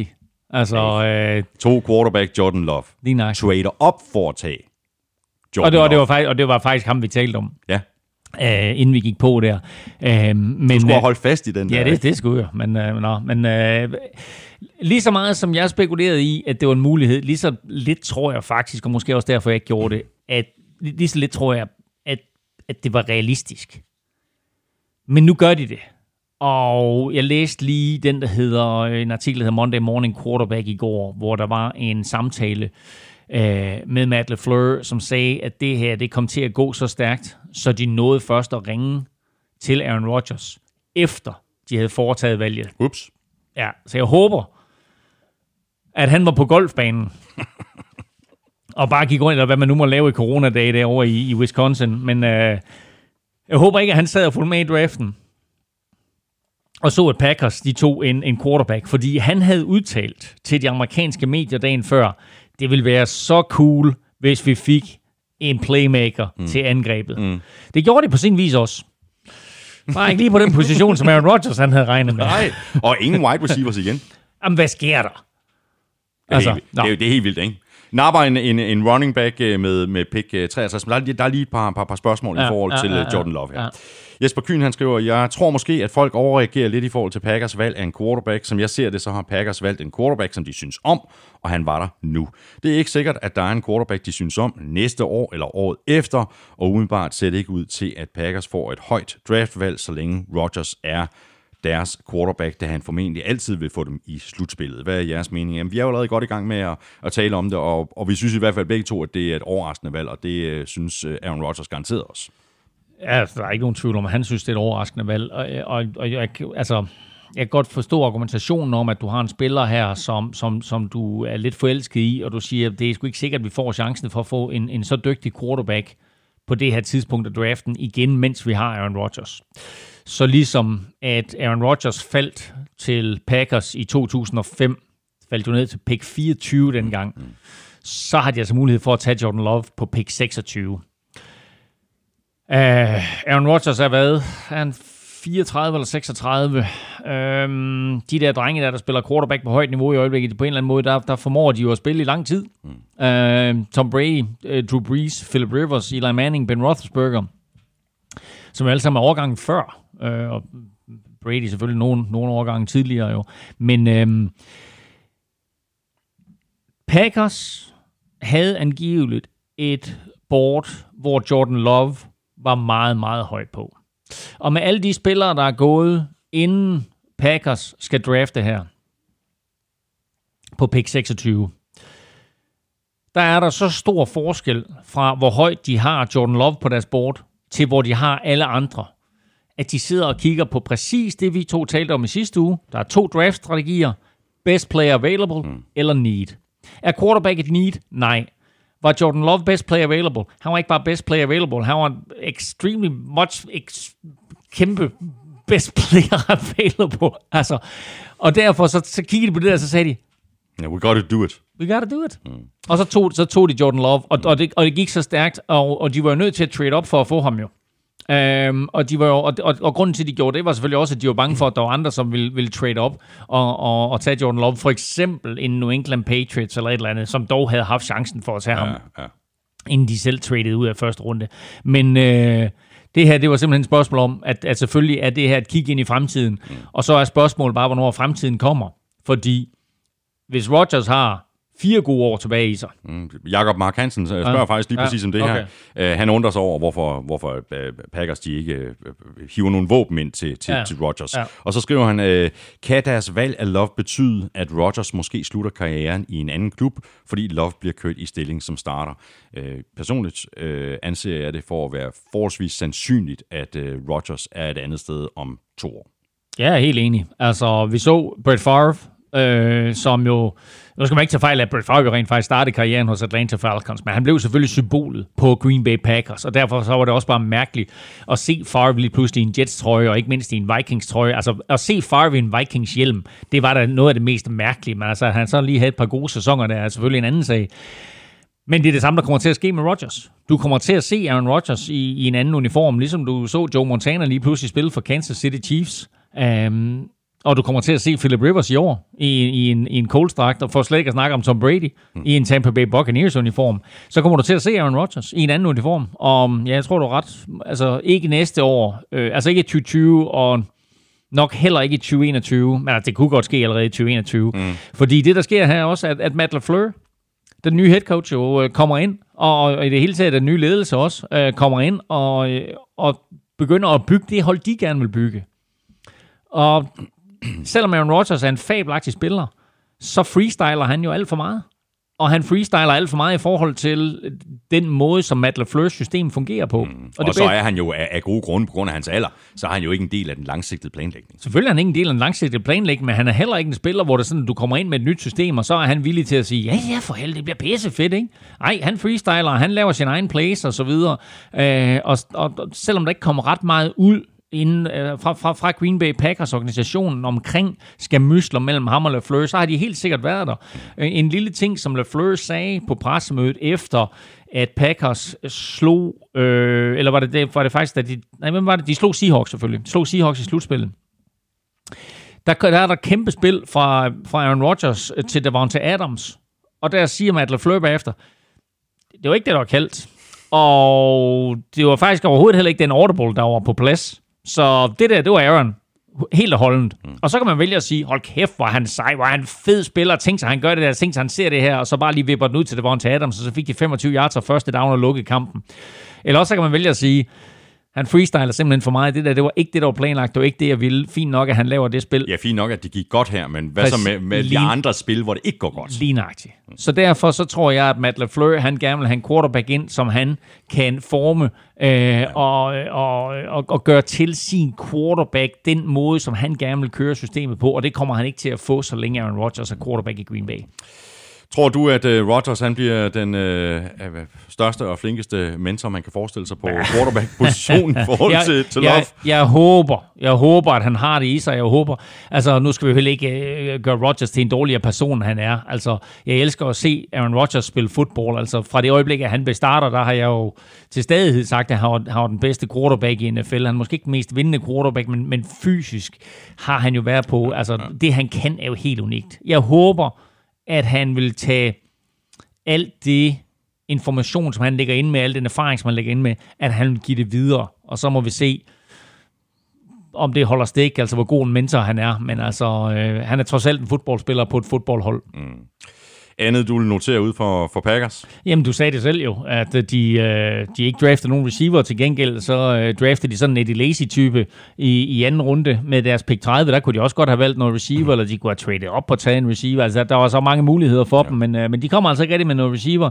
Så en running back og en tight end, og så kommer en linebacker, og så kommer der et navn, som du helt sikkert kender. 6. runde, pick nummer 13, John Runyon. Sådan der. Og det er nemlig John Runyons søn. Så altså endnu en uh, anden generation spiller her, uh, som, uh, som uh, jeg vokset op med, jeg vil sige John Runyon Senior, som jo var uh, mange år i uh, offensive tackle for Philadelphia Eagles. Hans søn skal altså nu spille for Green Bay Packers.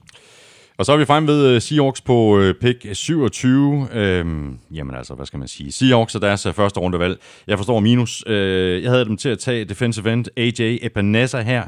De kunne også have taget Jeter Gross Marters. De valgte så i stedet linebacker Jordan Brooks, som jeg ikke havde i nærheden af at gå i første runde. Men hvad ved jeg om den slags? Der var, øh, der var øh, eksperter, som havde Jordan Brooks uden for top 100 af alle spillere. Ja. Nu går han altså øh, her øh, som øh, den tredje linebacker, og han går foran Patrick Queen, og det kan man jo kun undre sig over. Uh, Pete Carroll har jo sin måde at gøre tingene på, og har sin måde at drafte på, og nogle gange går det godt, og nogle gange går det ikke så godt. Altså sidste år fik de for eksempel en gave i anden runde i form af, af DK Metcalf. Præcis, de, øh, de, de drafter mærkeligt i første runde, og ja. så laver de en eller anden gevinst i anden runde, ikke? Ja, og jeg ved ikke, hvor meget gevinst der er i, i Daryl Taylor, som de valgte i anden runde her. En edge rusher, som jeg heller ikke lige synes, jeg har bidt sådan super meget mærke i. Um, så altså Jordan Brooks i første runde, angiveligt var Browns faktisk interesseret i Jordan Brooks til det første pick på anden dagen. Mm-hmm. Hvis det er rigtigt, så er det faktisk ikke så tosset at få ham her på, er det 27, vi ved, mm-hmm. Så er det ikke så tosset at få ham på 27. Men altså, det er måske også en måde at få lukket et rygte ud på, der ligesom siger, hey, jamen det var, det var ja, faktisk... Så tosset var det heller ikke. Så tosset var det heller Det var faktisk klogt af os at tage ham her. Øhm, nu må vi se, altså, øh, han kommer selvfølgelig øh, til at spille sammen med en, en Bobby Wagner, og kommer til at lære fra ham, men altså, Øh, Øh, du har en KJ Wright, og du har en Bobby Wagner, og så Jordan Brooks. Er det, er det ham, der skal ind og starte her øh, sammen med de to, eller hvordan kommer det til at fungere? Og er meningen, at han skal overtage for KJ White på sigt, eller hvad er, øh, hvad, hvad, hvad eller KJ Wright, ikke KJ White, KJ Wright hedder han. Er det, er det meningen? Altså, så jeg har, jeg har bare svært ved at se logikken i det her pick, og jeg har svært ved at se logikken, især når Patrick Queen stadigvæk er der, fordi jeg er overbevist om, at Patrick Queen er en bedre spiller. Mm. Og så er der jo heller ikke øh, specielt meget øh, hjælp øh, til den offensive linje, som vi også havde talt om i vores optagsudsendelse. Lidt mere hjælp til, til, til Russell Wilson.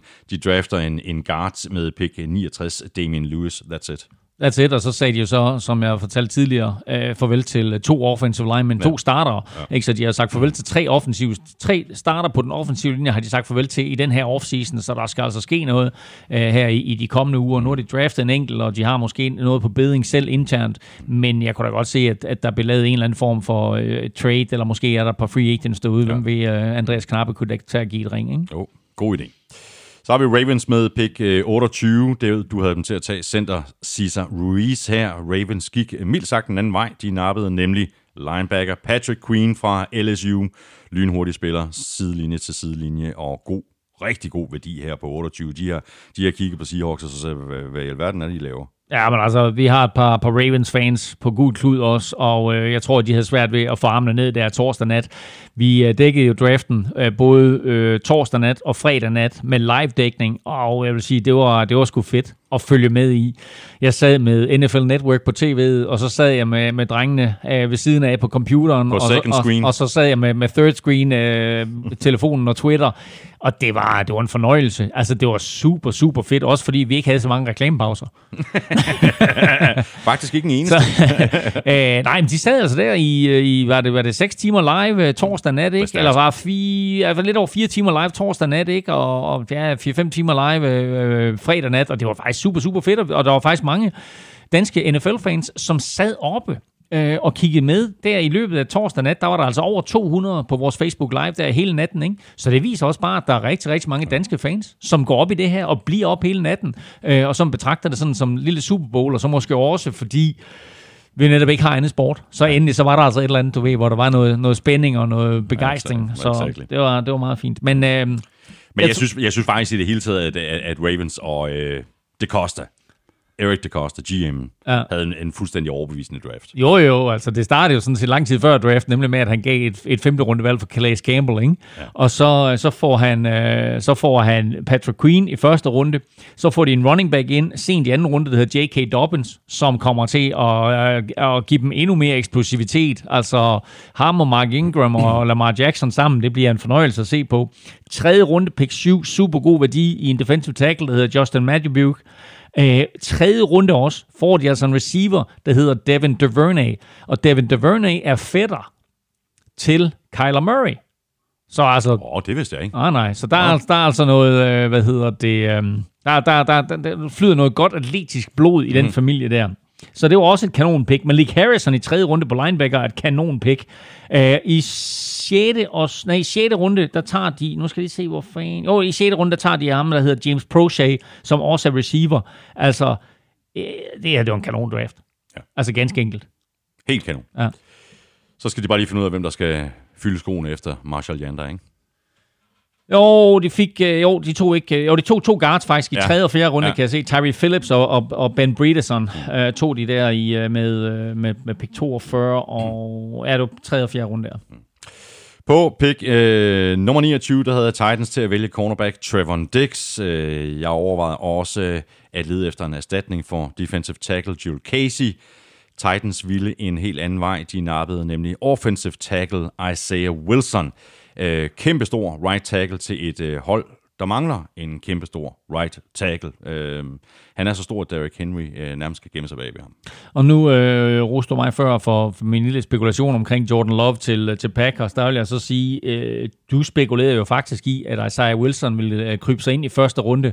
Og så sagde jeg til dig, det, det troede jeg faktisk ikke på. Du havde ham til at gå til, øh, til Seahawks. Ja. Øh, men Isaiah Wilson overhalede jo en hel del spillere indenom, mm. og blandt andet Josh Jones, øh, som er faldt helt til tredje runde, så kæmpe store Isaiah Wilson, som sådan er fattigmandsudgaven af Mackay Becton. Mm. Uh, han falder altså her til Titans, og Titans havde selvfølgelig behov for hjælp på, på tackle, efter at de sagde farvel til Jack Conklin. Så det her, det er både et best player, og i hvert fald, det er nok mere et neat pick end best player available, men uh, det er i hvert fald et super godt pick for dem, uh, at de får ham ind på, uh, til, på den offensive linje, og, og hvis de er rigtig heldige, så starter han jo fra ja. dag, dag et på den der højre tackle. Og så får de cornerback Christian Fulton Jamen i, altså, i bunden af anden runde. jamen hallo, ikke altså, der var rigtig mange mocks. Havde vi Christian Fulton med i vores? Jeg havde Christian Fulton til at gå øh, på, til, til Vikings på pick 27. Det var sådan, det var. Ja. Det var sådan, det var. Jeg, jeg sagde også til dig, du skulle lade være med det. Ja, det jeg det. sagde til dig, du skulle lade være med at give dem Fulton. Fulton falder helt til anden runde, pick 29 i anden runde til Titans. Så der er altså nogle af de her mandskaber, som har haft sene picks i anden runde, som har fået super god værdi. Ja. Altså Trevor Diggs sent, og uh, Antoine Winfield Jr. sent, og Christian Fulton sent her. Uh, så uh, to solide picks uh, i den ja. her draft for, for Titans. Pick nummer øh, 30 tilhørte Packers. De valgte jo så at trade op til 26 med Dolphins. Øh, Du havde Packers til at tage wide receiver Brandon Ayuk her på pick 30 ved vores mock. Dolphins to cornerback Noah Ekbunagene Ikke Bonogany. fra Auburn, og vi har talt øh, øh, ikke Bonogany. Noah. og vi har talt Dolphins. Vikings øh, på pick 31, de traded ned med 49ers, der vil op på 26 for at tage Brandon Ayuk. I vores mock draft havde jeg 49ers til at tage Ezra Cleveland, offensive tackle, Vikings to cornerback Jeff Gladney. Ham har vi allerede talt om, da vi talte Vikings tidligere. Så er vi fremme ved mestrene fra Chiefs på pick øh, 32. De gjorde det, øh, jeg ikke bryder mig om. De tog nemlig en running back i første runde, men okay, det var pick øh, 32. Så Clyde Edwards Hilaire fra LSU. Lidt Morris Jones Drew-agtig at se på, eller hvad? Han har i hvert fald god mus. Ja, og du kalder ham running back. Jeg kalder ham OW, fordi han, han bliver et offensive weapon i Andy Reids system her. Clyde edwards helaire er lige så meget kendt for sine evner i kastangrebet, som han er for at kunne løbe bolden. Øhm, og så var der, øh, kan du huske, vi, vi, vi talte om den her historie med, at der var nogle scouts, som, som opdagede Patrick Mahomes, og så øh, sådan begyndte øh, sådan at, at, at, at sprede, øh, sprede sig en eller anden form for, for hvad hedder sådan noget, for, for medvind på, på mm. direktionsgangene og trænergangene hos, hos Chiefs omkring, at ham her, Patrick Mahomes, ham skal vi altså prøve at, at holde øje med, og måske have fat i, og så ender de med at draft ham, og så ender de med at vinde Super Bowl. Øh, lidt det samme er der sket med Clyde edwards helaire Der er sådan et par scouts, og selvfølgelig har han været meget profileret, fordi han selvfølgelig har spillet for en stor skole. Øh, Clyde edwards helaire der har spillet også på, på LSU og så mm, videre, mm. så... Øh, så det er jo ikke som om, at, at, at han er en, en spiller, man ikke kender. Men der var flere og flere, som sådan begyndte at sige, ham der, han kan altså passe rigtig, rigtig godt ind her. Og så tror jeg, det der til sidst fik bæret til at flyde over, det var, at der var en, der sagde til Andy Reid, han minder altså lidt om Brian Westbrook. Og Brian Westbrook var running back for Andy Reid i mange år, da Andy Reid var i Philadelphia Eagles. Og så sagde Andy Reid, well, if he's a Brian Westbrook type of guy, we gotta go get him. og det gjorde de så. og så hentede de, øh, så hentede de Clyde edwards helaire Så nok er han running back, men altså han får en, en stor rolle i det her angreb. Mm. Med pick øh, 63, der nappede Chiefs og linebacker Willie Gay. Øh, ham har der været lidt øh, character issues øh, med på et eller andet tidspunkt, men øh, han har været ude og, og, og sige efter draften, det der pjat, det er over. Åh, oh, det skal de jo sige jo. Yeah. Altså, sådan er det jo, ja. Altså, øh, en gang bandit, altid bandit, ikke? Og øh, jeg tror, han har noget bandit over sig, men det gør sgu ikke noget, når du er linebacker. Altså, kan du holde det på banen og, og ikke gøre det uden for banen, så, øh, så er alt godt. Men altså, Chiefs og Andy Reid har jo før øh, givet spillere øh, en second chance, ja. og det gør de også lidt her med Willie Gay. Hans upside er enorm. Altså, han kunne nu øh, har vi selvfølgelig Jordan Brooks, som lidt sniger sig ind der og bliver den fjerde linebacker, og faktisk den tredje foran Queen jo. Men ellers så havde jeg Willie Gay øh, til at være den fjerde linebacker, måske sammen med Zach Bourne eller et eller andet, ikke? Jeg tror faktisk, hvis vi kigger på det, ikke, så havde jeg øh, Simmons, Queen, Murray, og så måske Bourne, øh, Gay, og så ja, Jordan Brooks derude et eller andet sted. Ikke? Men, øh, men så derfor så er der sådan set super god værdi for, for Chiefs i, at de får Willie Gay her mm. med det næst sidste pick i anden runde. Så øh, jeg synes egentlig, det, det er to solide picks, når du drafter så sent, som Chiefs får. Mm. Så er vi igennem øh, første runde. Det efterlader os så med øh, hele syv hold, der altså ikke havde fornøjelsen af at vælge en spiller blandt de første øh, 32. Seks hold var i forvejen uden et første rundevalg. De hold var Bills, Steelers, Rams, Colts, Bears og Texans, og så Patriots, der jo valgte at trade ned og ud af første runde. Vi tager holdene i den rækkefølge, de valgte deres første spiller. Coles havde deres første valg på pick 34, altså helt i toppen af anden runde. Jeg havde dem til at tage quarterback Jordan Love øh, i vores mock, og troede måske endda, at de ville trade op i første runde for at få fat i ham.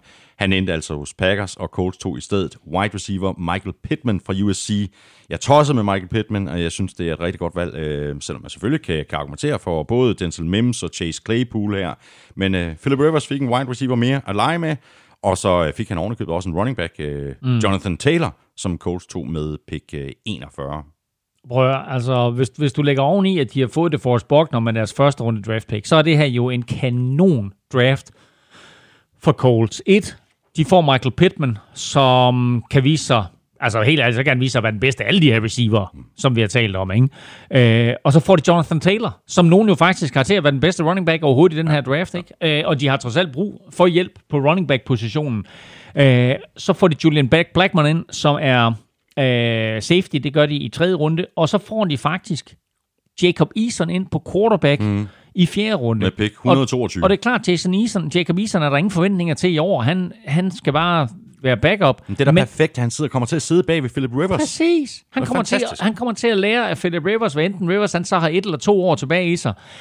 Og Jacob Eason har altså talent, så han kunne sagtens gå ind og blive den fremtidige starter for øh, Coles. Det eneste spørgsmål er her, det er, hvor efterlader det her Jacob Brissett? Ja.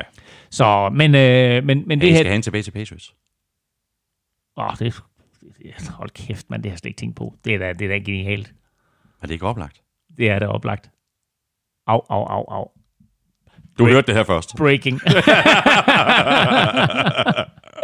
Nå, men ellers så prøv at høre, øh, altså det er bare kanon draft af Coles. Ja, ja. Det synes jeg.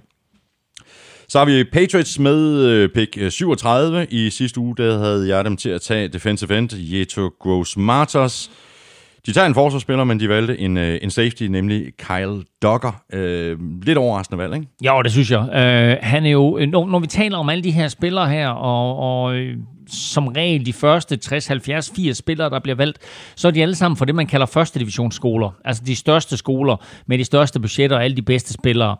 Øh, og derfor så øh, er det også øh, sjældent, at det er sådan, at, at der rigtig er nogle, nogle spillere sådan fra anden divisionsskoler, altså næstbedste niveau, som, som øh, kommer ind i, i NFL tidligt. Men det gør Kyle Dogger altså. Han spiller altså for en anden divisionsskole og bliver draftet med det femte valg i anden runde.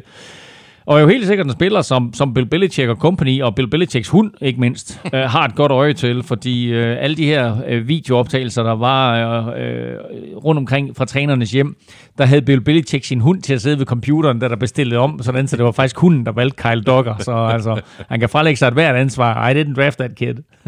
øh, men, øh, men Kyle Dogger er lidt overraskende, øh, og jeg synes, at de kunne have fået ham senere. Der var forlydende om, da, da Patriots de trader ud der første runde, så siger de, ja, men den spiller vi vil have, han er der også i anden runde.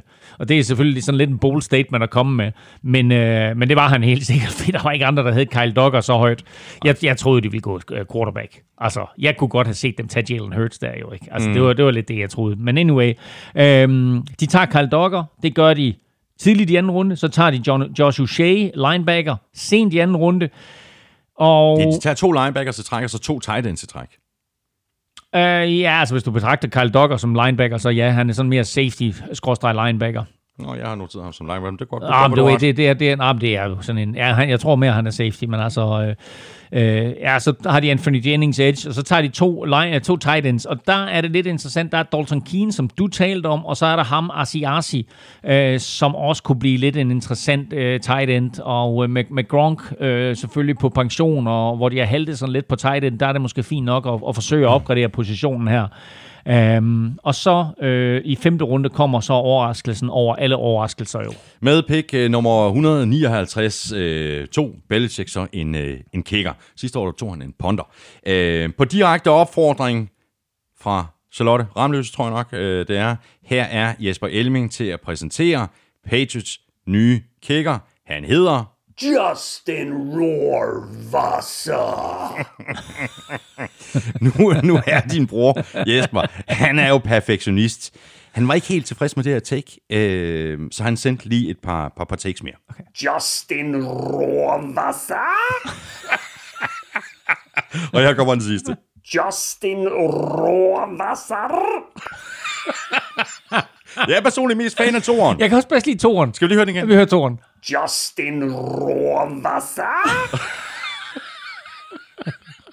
Hvor er det? Hvor Og, er det, hvor er det fjollet? og dermed har vi nu etableret, hvad Patriots nye kicker hedder. I femte runde, to Patriots kicker. Justin Rohrwasser. Åh, det er tilbage fjollet, det her. Åh, oh, godt, ja. Øh, har du nogle afsluttende kommentarer i forhold til Patriots? Nej, var jeg... De mangler stadigvæk noget på wide receiver, ikke? Jo, det gør de. Det gør de. Jeg, jeg, jeg tror, jeg synes, deres bedste pick var, var en kicker, de valgte i femte runde, der hedder... Justin Rohrwasser. Åh, oh, det er godt. Nå, det er godt. Nå, nej, prøv at høre. Øh, jeg, jeg, jeg, jeg, synes, jeg synes, de to en masse spillere, som jeg er helt sikker på, Bill Belichick, han synes godt om, og hvor vi andre, vi bare sådan lidt sidder hovedrystende tilbage og tænker, fordi den her artikel, som jeg skrev ind på Google Klud, øh, hvor, hvor jeg ligesom vurderede de 32 hold, der var der også nogen, du ved, som synes, jeg svinede Patriots lidt for meget, og, og så skrev de, jeg er sikker på, at Bill Belichick, han har bedre styr på det, end Claus Elming og Google Klud har. Så skrev jeg, ja, det, er, det, det kan jeg kun være enig i. Åh oh, ja. Nå, så har vi uh, Texans on the clock med uh, pick nummer 40. Uh, øh, de havde jo ligesom brændt deres første runde pick af på Larry Tunsil. Du havde dem til at tage outside linebacker Terrell Lewis her. De øh, adresserede front seven, men de gjorde det med defensive tackle Ross Blacklock. øh, og igen med pick 90, hvor de to linebacker Jonathan Grenard. Ja, altså, jeg synes, Ross Blacklock er et, øh, er, er, er et godt pick, ikke? Altså, øh, hvis du ser på Javon Kinlaw, så det jeg godt kan lide ved Javon Kinlaw, det er hans evne til at smadre lommen indvendigt fra, og det kan Ross Blacklock altså også. Så på den måde, der er han en god erstatning for DJ Reader, som, øh, som Texans jo mistede her i offseason. Så øh, det er et godt pick. Øh, kunne de have fået ham lidt senere? Det kunne de måske godt, men altså deres næste øh, draft pick lå i tredje runde på pick 26, mm. så skulle de have Bla- Blacklock, så skulle det være her. Så det kan jeg egentlig godt lide, det der. Øh, Jonathan Grenard, øh, Edge får de der i, i tredje runde, og så drafter de en, en tackle og en corner og en receiver, så jeg synes, Blacklock var et godt pick. Resten, det var sådan... Mm. Ja. Bears havde jo ikke noget øh, valg i første runde på grund af Khalil Mack traded. Øh, deres øh, første pick kom ved 43, hvor jeg i vores øh, mock havde dem til at tage cornerback Jalen Johnson fra Utah.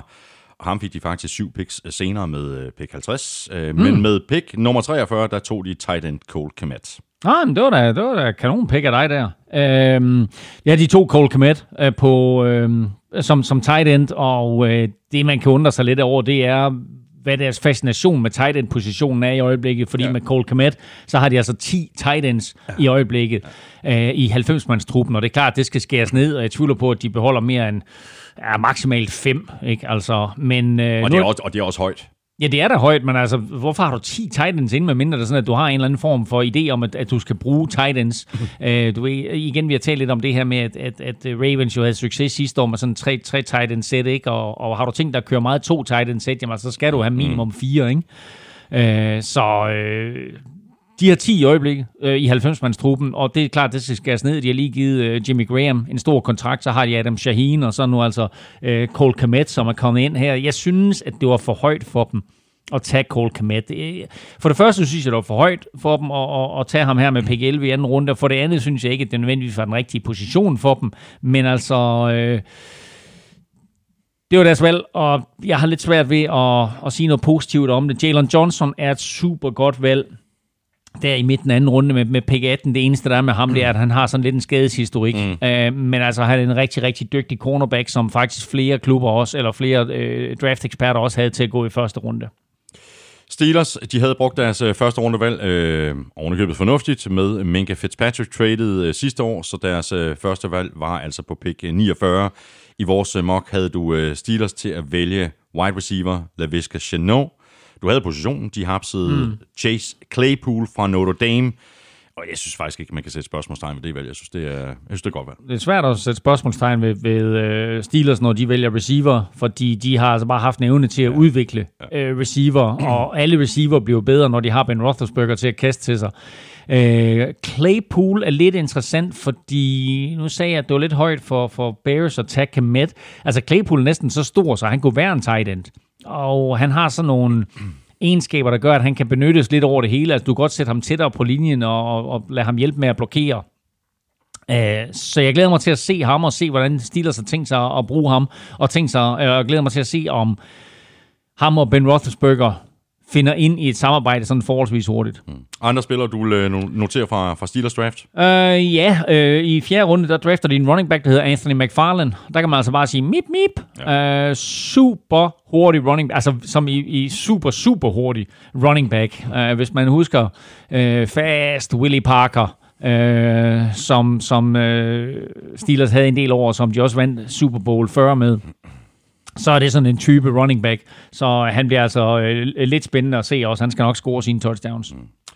For fjerde, år, for fjerde år i træk, der havde Rams ikke et øh, første rundevalg. Øh, den bliver ikke ved med at gå. Rams øh, til gengæld, så havde Rams to valg i anden runde og to valg i tredje runde. I vores øh, mock, der skyder på, at øh, de ville gå linebacker her med Willie Gay Jr. Øh, det gjorde Les Snead så bare overhovedet ikke. Han ville have noget på running back, så han tog Cam Akers fra Florida State med pick nummer 52.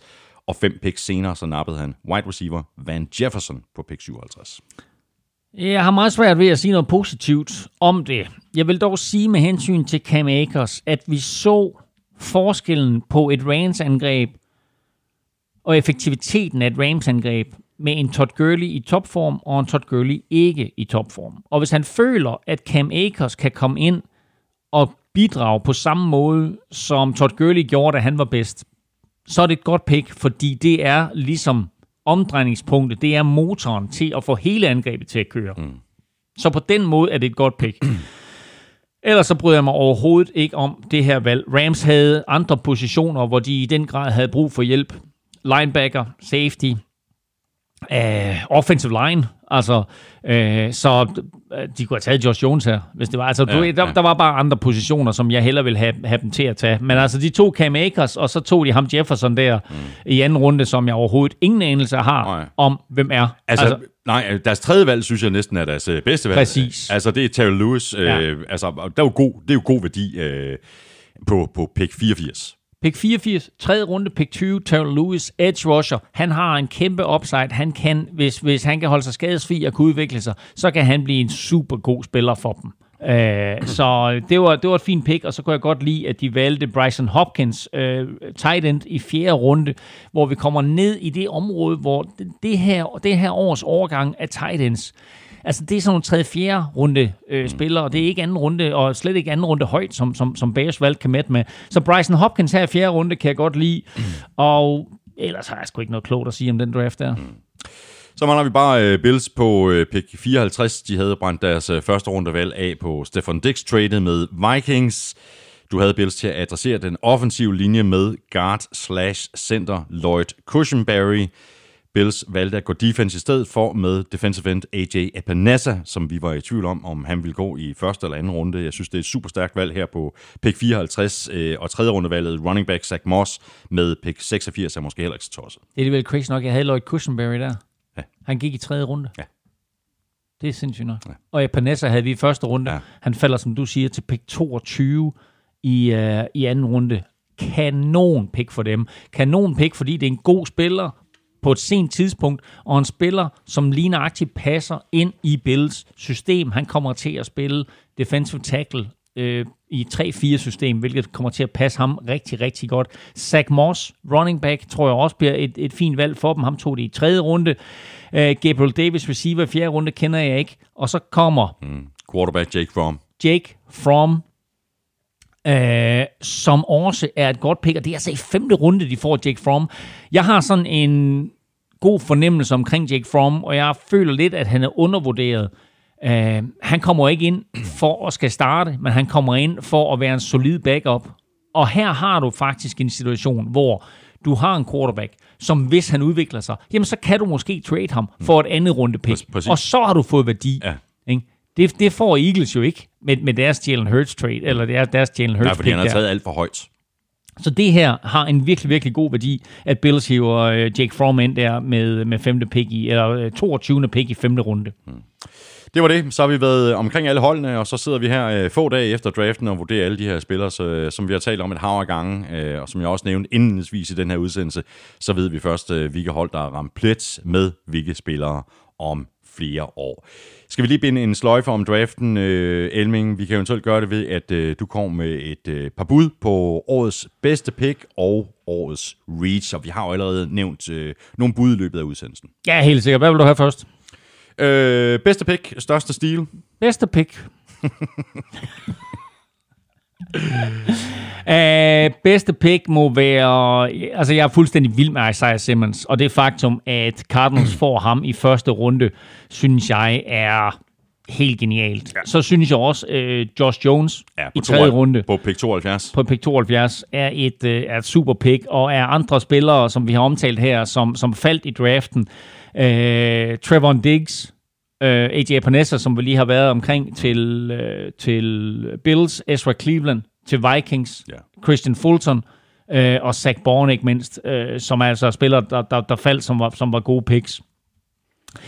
Største reach, eller største overraskelse, øh, vil jeg nok sige en AJ Terrell til Falcons på 16. Øh, synes jeg var meget, meget højt.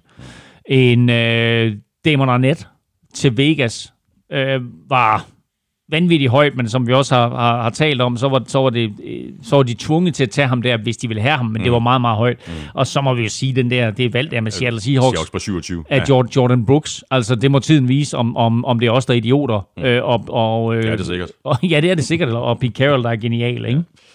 Skal vi have et par øh, top 5 over, Emling? Kan du klare det? Altså top 5 over øh, den bedste draft, og en top 5, eller en bund 5 over den dårligste draft. Jamen, øh, jeg vil godt prøve at komme med et bud. Øhm, og nu skal det her jo ikke blive alt for lilla. Øhm, men, Men, du, men du, kan ikke, øh, du kan ikke undgå at have det med i top 5. Nej, de er med i top 5. Jeg vil, jeg vil give den, den bedste draft til, øh, til Dallas Cowboys. Jeg synes simpelthen, at, at det de formåede, og det, og det held, de havde også i den her draft, betød, at, øh, at det bare var en kanon draft for De dem. kunne jo også godt være kommet på, på, på bedste pick, altså med, med CD Med, Lamb. med CD Lamb, ja, det kunne de godt. Med pick 17, ikke? Præcis. Øh, så der var, der var, øh, jamen det var en god draft for dem. De blev altså forstærket på rigtig mange positioner, øh, og fik, øh, de fik også Trevor Diggs, ikke? Altså, så, så det her, det var, det var en super, var det ikke dem, der fik Trevor Diggs? Øh, super, super draft for, for, for, for Dallas Cowboys. Øh, lige lynhurtigt, øh, Trevor Diggs, og så Neville Gallimore, var vild med, altså ham badass der, som kommer ind og overtager for, øh, for Travis Frederick, ikke? Øh, så øh, jeg har lavet, jeg har lavet den her øh, artikel ind på Google Klud, som sagt, med, med vinder og tabere. Og øh, hvis man ser på vinder, så havde jeg faktisk ikke Baltimore Ravens i top 6, men de får faktisk den samme karakter som Indianapolis Colts. Og nu her, hvor vi har siddet og talt så meget om Baltimore Ravens, der må jeg bare sige, altså den draft, de har haft, den er bare kanon hele vejen rundt. Selvfølgelig får de en gave i form af, at Patrick Queen falder til dem. Øh, men altså også J.K. Dobbins, der kommer til at give dem en, en, en god running back øh, er, er spændende spillere, og så Devin Duvernay, ikke? altså den her receiver, øh, bliver, bliver rigtig, rigtig sjov at følge. Øh, så kommer vi til Minnesota Vikings. Altså, uanset... Øh, hvor meget folk vil skyde mig i skoen, at, at jeg er, er lille af blodet og så videre, og jeg står fuldstændig ved det, at jeg er det, så var det her bare en kanon draft mm. for Minnesota Vikings. Altså øh, fra de to picks i første runde til de to picks på anden dagen, til de 11 picks, de havde fra fjerde til syvende runde. Masser af god værdi, masser af spillere, der kommer til at, øh, at forbedre klubben her nu.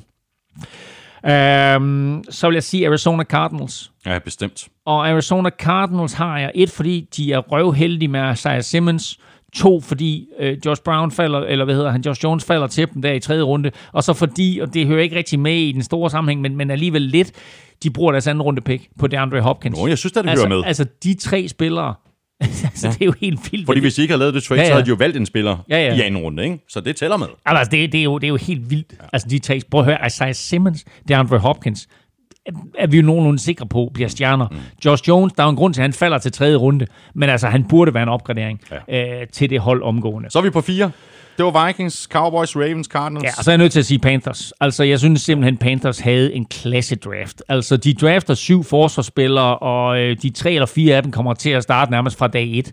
Øh, så det her, det, jeg, synes, jeg synes, det var en god draft mm. for, øh, for, for, for Panthers. Dolphins Øh, havde også en god draft, ikke? Colts havde en god draft. Jo, altså Colts, Colts var sådan set i min uh, top 6 der over vinder og taber øh, i, i artiklen. Og jeg, jeg synes, Colts har en god draft. Øh, og Colts har en god draft, fordi alle de der hold, der, blandt, der ryger ind i top 6, der har de jo alle sammen første runde draft picks. Det havde Colts ikke. Hvis du så ser, at okay, de fik det for Buckner med deres første runde draft pick, men derudover, det de får i anden og tredje og fjerde runde, mm. øh, de får øh, det, det, fremtidens quarterback, de får en, en super receiver, som kan stille op øh, sammen med T.Y. Hilton, de får en running back, altså de, de får bare alle de rigtige spillere ind på det her tidspunkt, hvor deres Super Bowl-vindue jo faktisk også er åbent. Mm. Og Dolphins, altså du kan ikke prøve at høre, Dolphins havde jo en kanon draft. Tre picks i første runde, to super picks i anden runde. Øh, hvad endte de med? Endte de med 13 picks alt i alt, ikke? De startede dagen med 14, jeg tror, de endte med at, at drafte 12 eller 13 spillere, ikke? Øh, og lave nogle trades frem og tilbage og så videre. Så, så det er også øh, Ja. en, en rigtig fin draft. Skal vi nappe med en bund femmer så? Lad os starte øh, og så bevæge os nedad til, øh, til den dårligste draft. Uh, hvis vi tager en bund 5, så vil jeg sige... Øh, ja, den... Øh, bund 5, den øverste plads i en bund 5, den står mellem Eagles, Raiders og Seahawks, og jeg tager Seahawks. Øhm, jeg synes, at der var for mange no-names. Nu skal det også siges, at det her det er selvfølgelig en vurdering, som vi kommer tilbage til om to eller tre år. Ja, er Men der var for mange no-names lige nu til, at jeg overhovedet kan se, at det her det var en særlig god draft for Seahawks. Så øh, igen, enten så er Pete Carroll et geni, eller også er han ikke, og så er det os, der er genier, eller også er vi ikke. Men øh, de får i hvert fald femte dårligste draft. Los Angeles Rams' draft er jeg overhovedet ja. ikke fan af. Også simpelthen bare øh, for mange spørgsmålstegn, og så i det hele taget jo også bare, at de har brugt øh, de her draft picks, øh, sådan så de ikke havde ret meget at skyde med i den her draft. Gjorde også bare, at det var svært for dem at have en, ja. Ja. en god draft. New England Patriots var jeg heller ikke fan af. Jeg synes, øh, de to picks, de havde der i anden runde, øh, var lidt mærkelige, men altså igen, øh, Bill Belichick ved sikkert bedre, end vi gør. Men jeg synes ikke, at det var en særlig god draft. Chicago Bears havde jo heller ikke rigtig noget at skyde med. Deres første runde pick var forsvundet i Khalil Mack-traden. Så de draftede først i anden runde, og så tager de ham, tight enden Cole Komet. Øh, og i det hele taget synes jeg ikke, at de hiver nogle spillere ind, som man sådan rigtigt øh, tænker, om det kommer der til at forstærke dem. Og øh, sidst, men ikke mindst, og øh, igen vil jeg gerne have, at øh, folk betragter det her som min fuldstændig nøgterne, om en subjektiv vurdering. Og det er ikke, kommer Packers! Jamen, det er ikke et spørgsmål om, det er sådan, at altså, jeg er blevet skudt i skoen, at jeg hader Packers. Jeg vil have med det samme sige, jeg hader ikke Packers. Jeg hader ingen NFL-hold. Min nøgterne vurdering er, at Packers havde en virkelig elendig draft, og jeg forstår den ikke. Matt LeFleur kommer selvfølgelig ind, og han skal bygge det hold, han gerne vil. Men er det virkelig måden at bygge et hold på, når du har Aaron Rodgers? Altså et, at du ikke giver ham nogen våben, og to, at du pisser ham af. Altså er det virkelig måden at bygge et hold på? Er det måden at skabe harmoni inden for murene på? Jeg forstår ikke Packers draft. De får bundkarakter. Nå, men øh, jeg går ud fra, at du mener, at, øh, at Vikings havde en bedre draft end 49ers, øh, siden øh, Vikings er i din øh, top 5, øh, og 49ers ikke er. Ja, umiddelbart. Altså, Men- det, det, vil, ja. det vil jeg sige. Ja, altså, også, bare, også bare mængden af spillere, ja. som Vikings de fik ind. Men altså, jeg vil sige, de to picks, som øh, 49ers tog i første runde, det giver altså god værdi. Mm. Claus Møller spørger, hvem af 49ers og Vikings har haft den bedste draft weekend? Du siger Vikings, øh, så bliver jeg næsten nødt til at sige, øh, sige 49ers. Jeg vil ikke? gerne have, at du argumenterer for 49ers så. Det er bare bedre spillere, ikke? Altså, Jeg vil sige, altså, Javon Kinlaw er en kanonspiller, Brandon Ayuk er en kanonspiller, øh, og det kunne sagtens vise sig at være bedre end de to spillere, som Vikings havde ind i første runde. Altså selvfølgelig, de har valgt nogle gode spillere Vikings, men jeg synes, ved du hvad, der står 1-1 i den her diskussion. Mm, ikke? nej. Så jeg synes, vi skal have, jeg synes, vi skal, jeg synes, vi skal have en, en, øh, en uvildig øh, til at afgøre det. Mm. Øh, Dion Sanders, øh, for eksempel. Fordi er han uvildig? Ja, ja, han er fuldstændig han, uvildig. han spillet for Vikings? Nej. Han spillet for 49ers? Ja. Ja, ja, man har spillet for flere hold, ikke? Og han bliver spurgt fuldstændig åbent, hvilket hold hold ud af de 32 hold, der har haft den bedste draft, der har gjort det bedst. Prøv lige at høre, hvad han siger. Ja. I like San Francisco, man. I was listening to D Hall moments ago, and he got it right. These two guys, uh, the head coach and the GM Lynch, I mean, they know what they're doing. I like the understanding of a good head coach and a guy who formerly played the game. That's a tremendous hookup. Right, Coach Billick? That's a wonderful hookup right there. Great things happen. But when you bring in Kinlaw, let me tell you something. My son plays for the University of South Carolina, and watching this guy rush the passer, bring heat, show up in and out every day, every game, this guy's a bona fide baller. You go in the draft, you get a couple receivers that could consequently replace Sanders, and you get a tight end, and you get a lineman. Then, to top it all off with the sugar on the top, you go get Trent Williams. You go get a seven-time Pro Bowler man, possible All-Pro guy to come and sure up your offensive line. Wow, these guys know what they're doing. Wow! These guys know what they're doing. And he obviously doesn't. Godt, Elming, vi skal have øh, svaret på quizzerne. Vi skal have quizzen. Åh. Oh. Det er tid til quiz, quiz, quiz, quiz, quiz. Åh, oh, ja, for fuldstændig glemt. Jo, øh, det var 2007-draften, ikke også? Jo, hvem, altså kort, kort fortalt, øh, hvem blev draftet et, og grunden til, at vi tog den draft, det var fordi, det var det år, hvor øh, Joe øh, Staley, han blev draftet Ja. i slutningen af første runde, så øh, derfor så bragte jeg den her øh, draft Yes, bane, yes, som øvrigt yes. er en, en, en fed draft øh, med, med mange sjove spillere, altså lige nævne, det var, altså... Er det Calvin Johnson bliver, bliver er det eller er det i 8? Ah, det vil jeg faktisk ikke svare dig på, fordi det kan godt være, være med, med til at afgøre svaret her. Ah, men vi kan lige gennemgå den bagefter. Så hvem siger du, hvem blev draftet etter i 2007? Jeg tror, det er et af historiens øh, allerstørste øh, busts, hvis jeg ikke tager helt fejl. Men øh, jeg glæder mig til at høre, hvad du har svar. Ja, kan du ikke lige øh, smile over til mig, hvis det er rigtigt? Nej, nej, du får- Nå, okay. Nå, men så bliver jeg nødt til at sige det. 2007 eller 2008? Jeg kan ikke huske det. Kom Jeg tror, det er syv. Jamarcus, Jam, Jamarcus Russell til, til Raiders, øh, det gik ikke så godt. Hvor er can do it-knappen? Can't do it. I can. I can do it! var det rigtigt? Det var jeg var i det. tvivl om, det var 7 eller 8. Nej, Jamarcus Russell. okay. Historiens største bust. Draftet etter af Oakland Raiders dengang, og blev jo altså simpelthen et, et forfærdeligt eksempel på, hvordan man kan øsle et, øh, et nummer et pick væk. Nej. Calvin Johnson, Der, altså, der kan virkelig tale om, øh, om et, øh, et hold, der var imponeret over armstyrke. Jeg kan huske, der var sådan billeder af Jamarcus Russell, der sad på midterlinjen på knæ og kastede bolden. Altså, nej, jeg tror ikke, det var ham. Jeg tror, det var Carl Bowler. er det rigtigt? Ja, jeg mener ikke, det var ham. Øhm, det kan godt være, at der har været de samme billeder. Øh, men jeg kan huske, at jeg så øh, Jamarcus Russell, og hvem har den næste store quarterback været i den draft? Øhm, vi lige prøve at se her. Øh, fordi hvis vi kigger på quarterbacks, altså så Jamarcus Russell selvfølgelig øh, draftet etter, og så blev øh, Brady Quinn draftet toer af Cleveland. Kevin Cobb træer, altså ikke altså, som, som nummer to quarterback, mm, mm, Kevin mm. Cobb, John Beck, Drew Stanton, Trent Edwards, som havde en okay karriere for Bills. Isaiah Stanback, aldrig hørt om ham. Øh, Jeff Rove, aldrig hørt om. Troy Smith fra, øh, fra Baltimore Ravens, som jo faktisk også spillede en del. Nå, anyway.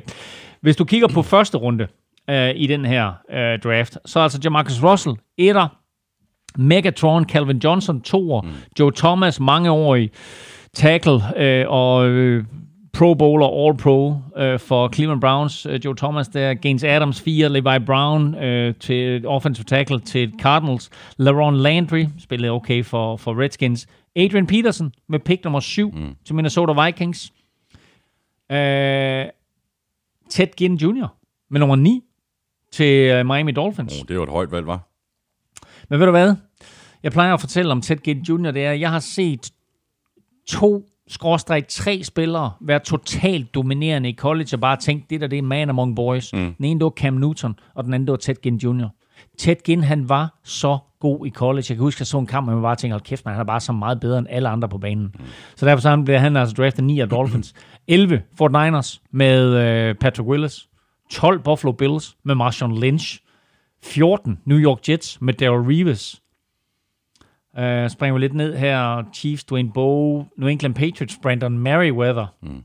Kunne vi godt lide. Og så 28, uh, Joe Staley til, til 49ers. Mm. Masser af gode navne. Masser af gode navne. Senere draft picks, anden runde, Eric Weddle, uh, Steve Smith, Wow. uh, Jacoby Jones, Marshall Yanda. Mm. Tredje runde, pick 86. Uh, hvem har vi mere? Hvem har vi mere? Sjov spiller. Nick, Nick Folk. Okay. Ja, og det er det. Hvornår var uh, Matt Ryan? Var det 2008, han blev, øh, blev draftet? Det var 2008, ja. Ja, okay. Alright. Jamen, ved du hvad, Armstrong Stick Quiz, øh, skal du også... Øh, vi skal jo lige have nogle svar. Okay, altså spillere siden år 2000 i college, Ja. der har kastet for 30. Kastet mindst 30 touchdowns og løbet mindst 20 ind. Okay, så lad os starte med Jalen. Hurts er den ja, fjerde ja, så lad os sige. Cam Newton. Det er fuldstændig korrekt. Godt. I øh, 2010. Så siger jeg RG3. Uh, nej, det var godt bud ellers. Okay. Så Cam Newton er der. Ja. Jeg kan, der, der skal være to mere. Ja. Den ene spiller stadigvæk i ligaen. Altså i NFL. Yes. Russell Wilson. Øh, nej, Nej. også godt bud. En anden øh, sådan rimelig mobil. Lamar Jackson. Yes. Okay, selvfølgelig. 2016. Ja, det er klart, det er klart. Og så øh, er vi lidt tilbage i tiden. Men altså ikke voldsomt meget Nej, tilbage, nej, fordi var nej, efter nej, 2000, ja, ikke? ja, ja, ja. Og det er en spiller, der ikke længere er i ligaen. ja, det havde jeg regnet ud. jeg skal have mere hjælp. Jeg har, jeg har ingen anelse. Okay, hvis jeg gør sådan her. Nå, Tim Tebow. Ja. Ej, hvor er det... Ej, hvor fedt. Okay. Nej, hvor sjovt. Mm. Okay, nå, er fed quiz. Godt. Jamen, jeg fik Cam Newton og lidt Lamar Jackson. Ja, præcis. Ja. Øhm, jeg synes godt, vi lige kan, kan runde af med øh, at nævne navnet på øh, Patriots nye øh, kicker. Hvad er det, hvad han hedder? Det han er de to med femte runde, og han hedder... Justin Rohrwasser. Det skal vi nok betragte af det der. ja, præcis. tak for det, Elming. Det har været en øh, fornøjelse. Ja, Øhm, men for pokker. Super, super fornøjelse. Nu går der jo øh, lang tid, inden vi øh, skal sidde her igen. Det Jo. næste, det næste, der sker i NFL-sammenhæng, det er jo, at kampprogrammet kommer ud her den 9. eller 10. maj. Og det bliver jo lidt interessant, fordi det bliver jo nok et kampprogram, som har tre forskellige versioner. Ja, præcis. En med 16 kampe, en med 14 kampe, en med 12 kampe, og sikkert også, hvor der bliver taget hensyn til, skal vi spille internationale kampe overhovedet? Vil de til Mexico og spille? Vil de til London og spille fire kampe? Hvad kommer der til at ske? Så øh, det, er, altså, det er det næste. Men Så, jeg holder fingeren på pulsen øh, på, på gultid. Selvfølgelig gør vi det. Skal vi, Sådan ikke, der. skal vi ikke aftale at mødes også, når kampprogrammet kommer ud, og så øh, snakke lidt om det? Lad os, øh, lad os snakke om det. øh. Kom, kom nu øh, på, på tier.dk. Lad, os, lad, os nu, lad os nu få noget support. Under anden omstændighed, Elming, så håber jeg, at du får en fantastisk sommer. Jeg går ud fra, at der skal lave noget Villeuropa-podcast, øh, så lad os håbe, at der kommer gang i, cykelsæsonen på et eller andet tidspunkt også. Den, det står jo også fuldstændig stille, ikke? Jo, jo, vi lavede lidt afsnit i, øh, i søndags omkring, nemlig øh, også apropos kampprogram, jo omkring, ja. hvad, hvad er kampprogrammet sådan helt nøjagtigt for cykelsæsonen her i efteråret, og det er jo stadigvæk uafklaret. Ja. Jeg napper lige et par måneder mere med øh, Born Unplugged, inden at vi går på sommerferie. Følg øh, Elming på Twitter på snablag NFLming. Mig kan du følge på snablag Thomas Kvartrup. Du kan også følge øh, showet, og det kan du på både Twitter og på Facebook. Øh, det er der, du kan komme i kontakt med os og stille spørgsmål, og det kan du i øvrigt også på mail snablag nflshowet.dk. Tak for i dag. Tak fordi du lyttede med, og kæmpe stor tak til vores gode venner og samarbejdspartnere fra Tafel. Støt dem, de støtter os, øh, og det kan du altså også gøre på tier.dk, eller via det link, der ligger på nflsøde.dk. Det er der lige nu 499 andre, der gør. Tusind tak til hver og en af jer. I er med til at sikre, at vi bliver ved med at lave showet, så kæmpe stor tak. Øh, og så kan det altså være, at vi laver en lille ekstra udsendelse til mig, når kampprogrammet det kommer. Ha' en øh, rigtig god sommer. Vi høres ved, måske til maj, men senest til august. NFL-showet er produceret af Kvartrup Media, der også producerer Born Unplugged, Danmarks store podcast om dansk politik, som jeg laver sammen med min øh, fætter Henrik hver fredag. Elming og jeg er tilbage, måske i maj, måske i juni, eller i hvert fald til august. Ha' det rigtig godt så længe. Ha' en fantastisk sommer. Hot odds.